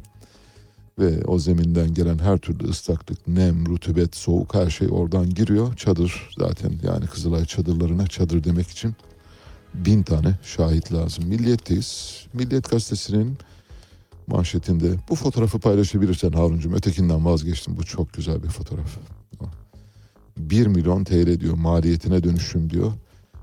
Antakya'nın Kurtuluş Caddesi'ni çekmiş havadan Milliyet. Çok güzel bir fotoğraf. Fotoğrafı kim, kimin çektiğini de yazmamış. Var pardon affedersiniz. Hakan Akgün çekmiş. Bir cadde böyle boydan boya uzuyor. Perspektif de çok iyi bu arada. Caddenin iki tarafı atom bombası düşmüş gibi. Yani atom bombası düşmüş ve ortada bir tane araba yalnız başına. Böyle bir Nuri Bilge Ceylan filminin açılışı gibi. Yani alın bu fotoğrafı Nuri Bilge Ceylan filminin açılışına koyun. Uzak filmini yeniden çekersiniz. Bu filmin, bu fotoğrafın eşliğinde. Çok dehşet verici, trajik bir manzara. İşte Türkiye bu durumda. Eğer deprem bölgesini görmediyseniz mesela Milliyet'teki bu fotoğrafı gördüğünüz zaman felaketin boyutunu görmeniz mümkün olabilir. Hatırlıyor musunuz? Düzce Üniversitesi'nden bir öğretim üyesi Malatya'da depreme yakalanmış bir öğrencisini arıyor. Diyor ki neden diyor röportajları yapmadın sana verdiğim bir ödev vardı diyor. O da, o da diyor ki çocuk hocam deprem oldu biliyorsunuz diyor. Ya bırak depremi diyor sanki atom bombası atılmış diyor. Ne var diyor yani gidip bir yerde yapacaksın. Ama diyor hocam ben cezaevindeyim hapishanedeyim Malatya hapishanesinde. Niye orada kalıyorsun diyor. O başka yer mi yok diyor. Bir de ironi yapıyor alay ediyor falan. Yani ceza. Sonra görevden aldılar. Mesela böyle böyle insanlar var. Yani insanların duygularını anlayamayan, onlarla aynı şeyi paylaşamayan, onlarla empati yapamayan çok sayıda insan var. İşte bunlar yüzünden biz maalesef bu durumdayız. Bu durumda olmamızın sebebi işte bu tür insanlar. Bu fotoğrafı herkesin görmesini istiyorum. Milliyet bugün çok önemli bir işe imza atmış. Çok olağanüstü bir fotoğraf. Depremin bence her şeyini yansıtan fotoğraf. Üstelik de günler sonra çekilmiş bir fotoğraftan bahsediyoruz. Evet geldik telefon bağlantımıza. Telefon bağlantımızı İSKİ Strateji Geliştirme Daire Başkanı Profesör Doktor Tuğba Hancı ile yapacağız. Neyi konuşacağız? İstanbul bu yıl çok kurak bir dönem geçiriyor. Kış geçiriyoruz ve muhtemelen büyük bir kuraklık geliyor. Barajlardaki su seviyesi düşüyor. Her gün bir miktar daha aşağı doğru gidiyor.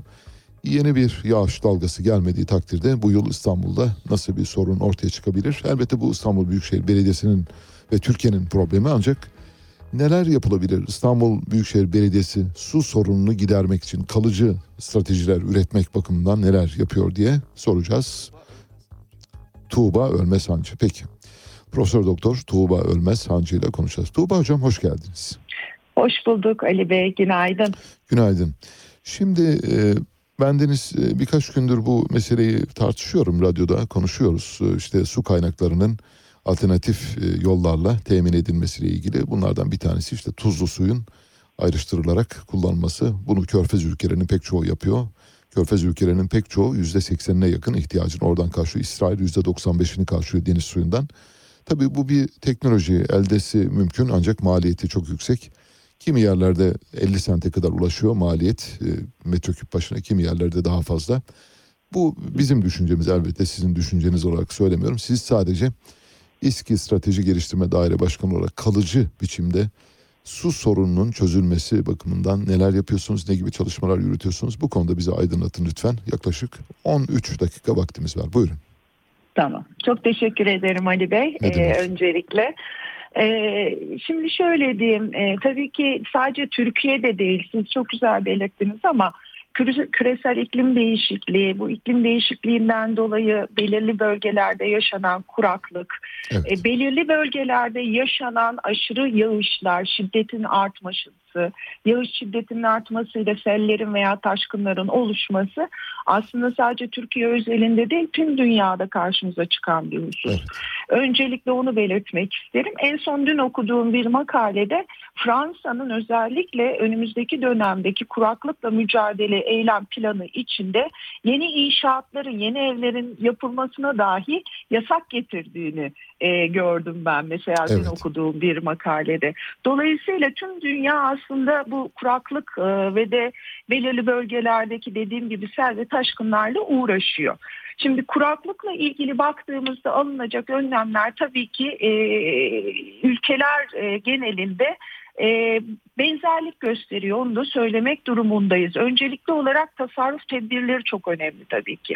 Tabii. Şimdi bu tasarruf tedbirlerine baktığımız zaman kişisel, kişisel tasarruf tedbirlerinin yanı sıra çok daha e, büyük ölçekte e, tasarruf tedbirlerine gitmek gerekiyor. Çünkü e, kullanılabilir suyun en büyük kısmını biliyorsunuz biz tarımsal üretimde e, yani tarım alanında kullanıyoruz. Dolayısıyla özellikle sulama sistemlerinin yenilenmesi, daha e, su yu önceliklendiren tabii ki gı- gıda güvenliğini de sağlayan sulama yöntemlerine geçilmesi en büyük tasarrufu sağlayacak yöntemlerden biri.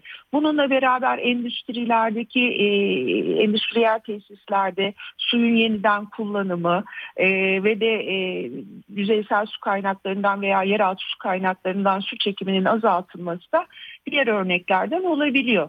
Tabii kişisel tasarruflarımızı mutlaka burada belirtmek durumundayız. E, işte çeşmelerdeki e, sarfiyatın engellenmesi, halı yıkama, araba yıkama gibi e, unsurların artık e, çok daha dikkatli bir şekilde yapılması veya yapılmaması özellikle Tabii. belirli dönemlerde.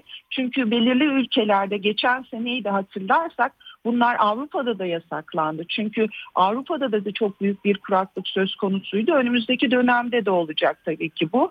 E, ve tedbirler alınıyor. Daha kurakçıl bitkilerin kullanılması peyzajlarda Evet. bu e, ayrıca önemli olabilecek bir konu. Ve de tabii ki bunun yanında bizim alternatif su kaynaklarını değerlendirmemiz, e, su kayıp kaçaklarını azaltmamız tüm şehirler için, tüm ülkeler için en önemli unsurlarda unsurların başında geliyor. Bunu söylemekte fayda var tabii ki. Bununla beraber siz e, gene belirttiniz özellikle körfez ülkelerinde deniz suyundan e, desalinasyon prosesleriyle içme suyu eldesi uzun yıllardır uygulanan hatta bazı ülkelerde çok e, yüksek bir oranda içme suyunu bu şekilde elde edilmesi söz konusu ve elbette bizim Türkiye'de de Avşa Adası'nda var mesela biliyorsunuzdur. Evet biliyorum. Deniz deniz suyundan içme suyu eldesi söz konusu olabiliyor. Tabii bu noktada e, gene belirttiğiniz gibi çok enerji intens yani çok yüksek enerji kullanan sistemler bunlar. Doğru. E, gün geçtikçe membran sistemlerin yenilenmesi, ters ozmonozlarda kullanılan e, membranların e, üretim maliyetlerinin düşmesi söz konusu evet ama enerji tüketimi oldukça fazla.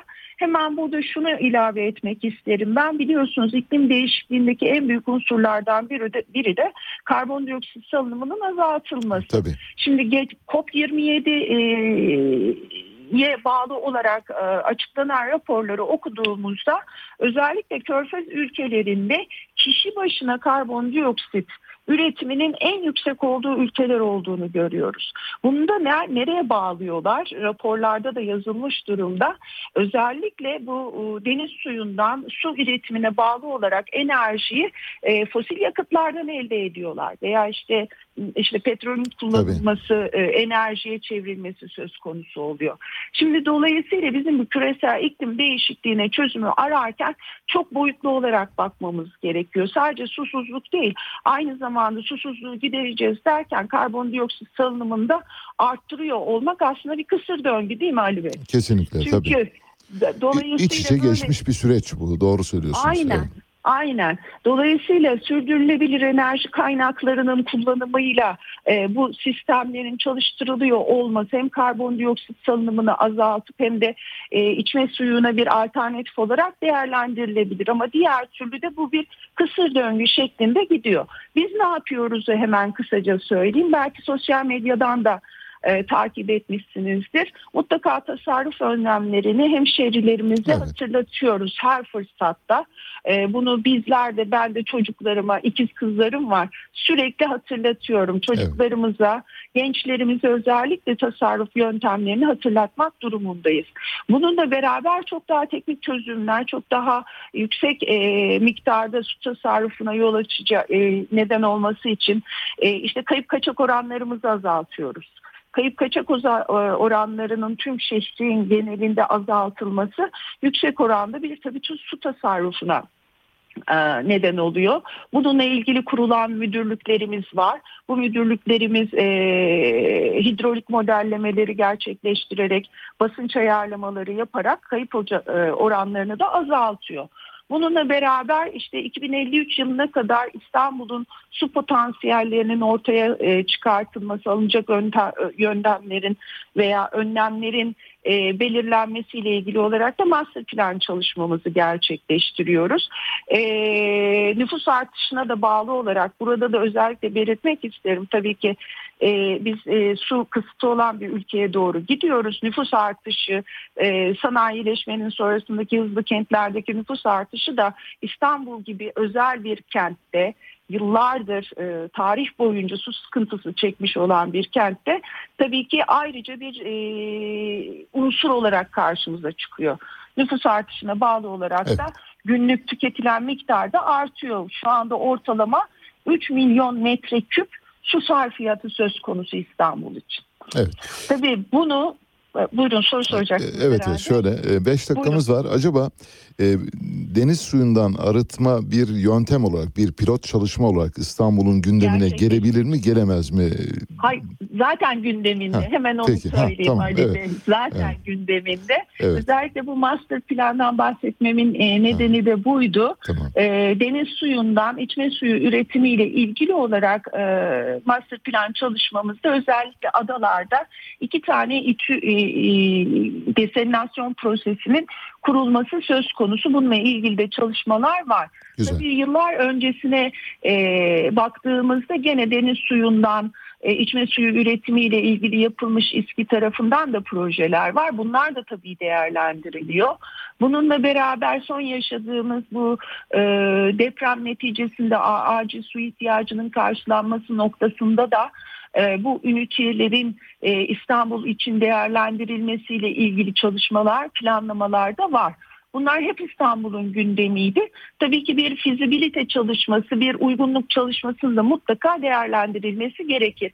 Nerelerde olacak, kapasite ne kadar olacak, Ee, tabii ki e, eğer bu yönteme geçiliyorsa metreküp e, su fiyatının e, ne olacağı, çünkü bunlar da e, değişecektir. Tabii, elbette. bir konvansiyonel su arıtma sistemiyle bir metreküp için e, harcadığınız enerji, kimyasal madde ile e, deselinasyon prosesi aynı olmuyor. Bunların tabii ki hepsinin fizibilite çalışmaları ve değerlendirmeleri İSKİ tarafından gerçekleştiriliyor. Gündeminde e, ve de projelendirmeleri de yapılıyor belirtmek isterim. Harika. Peki başka bir şey soracağım son olarak. Ee, şimdi mesela Dünya Bankası, e, Avrupa İmar Kalkınma Bankası, Yatırım Bankası, EBRD gibi kuruluşlar Evet. bu tür projelere destek veriyor mu? Yani deniz suyundan arıtma e, projelerini. Bunlar tabii çok e, yüksek montanlı projeler. Yani bir belediyenin altından kalkması söyle 17 milyon nüfusu bir belediyeden bahsediyorsak çok zor. O bakımdan bu tür projelere sıcak bakıyor mu bu tür kuruluşlar sizce? Şimdi e, özellikle Dünya Bankası, EBRD veya diğer kalkınma bankaları olarak baktığımızda e, çevre duyarlılığı yüksek projelere özellikle bu tarz projelere tabii ki destek veriyor. Evet. E, bunlarla ilgili başvurular yapılabilir. Özellikle yeni çevre kanununda da biliyorsunuz bir değişiklik yapıldı. E, yap işlet devre mod- de- devlet modellerinin de artık bu tarz projelerde kullanılması söz konusu olabiliyor. E, tabii ki var Dünya Bankası'nın da e, veya diğer kalkınma bankalarında bu tür projelere destekleri. Harika.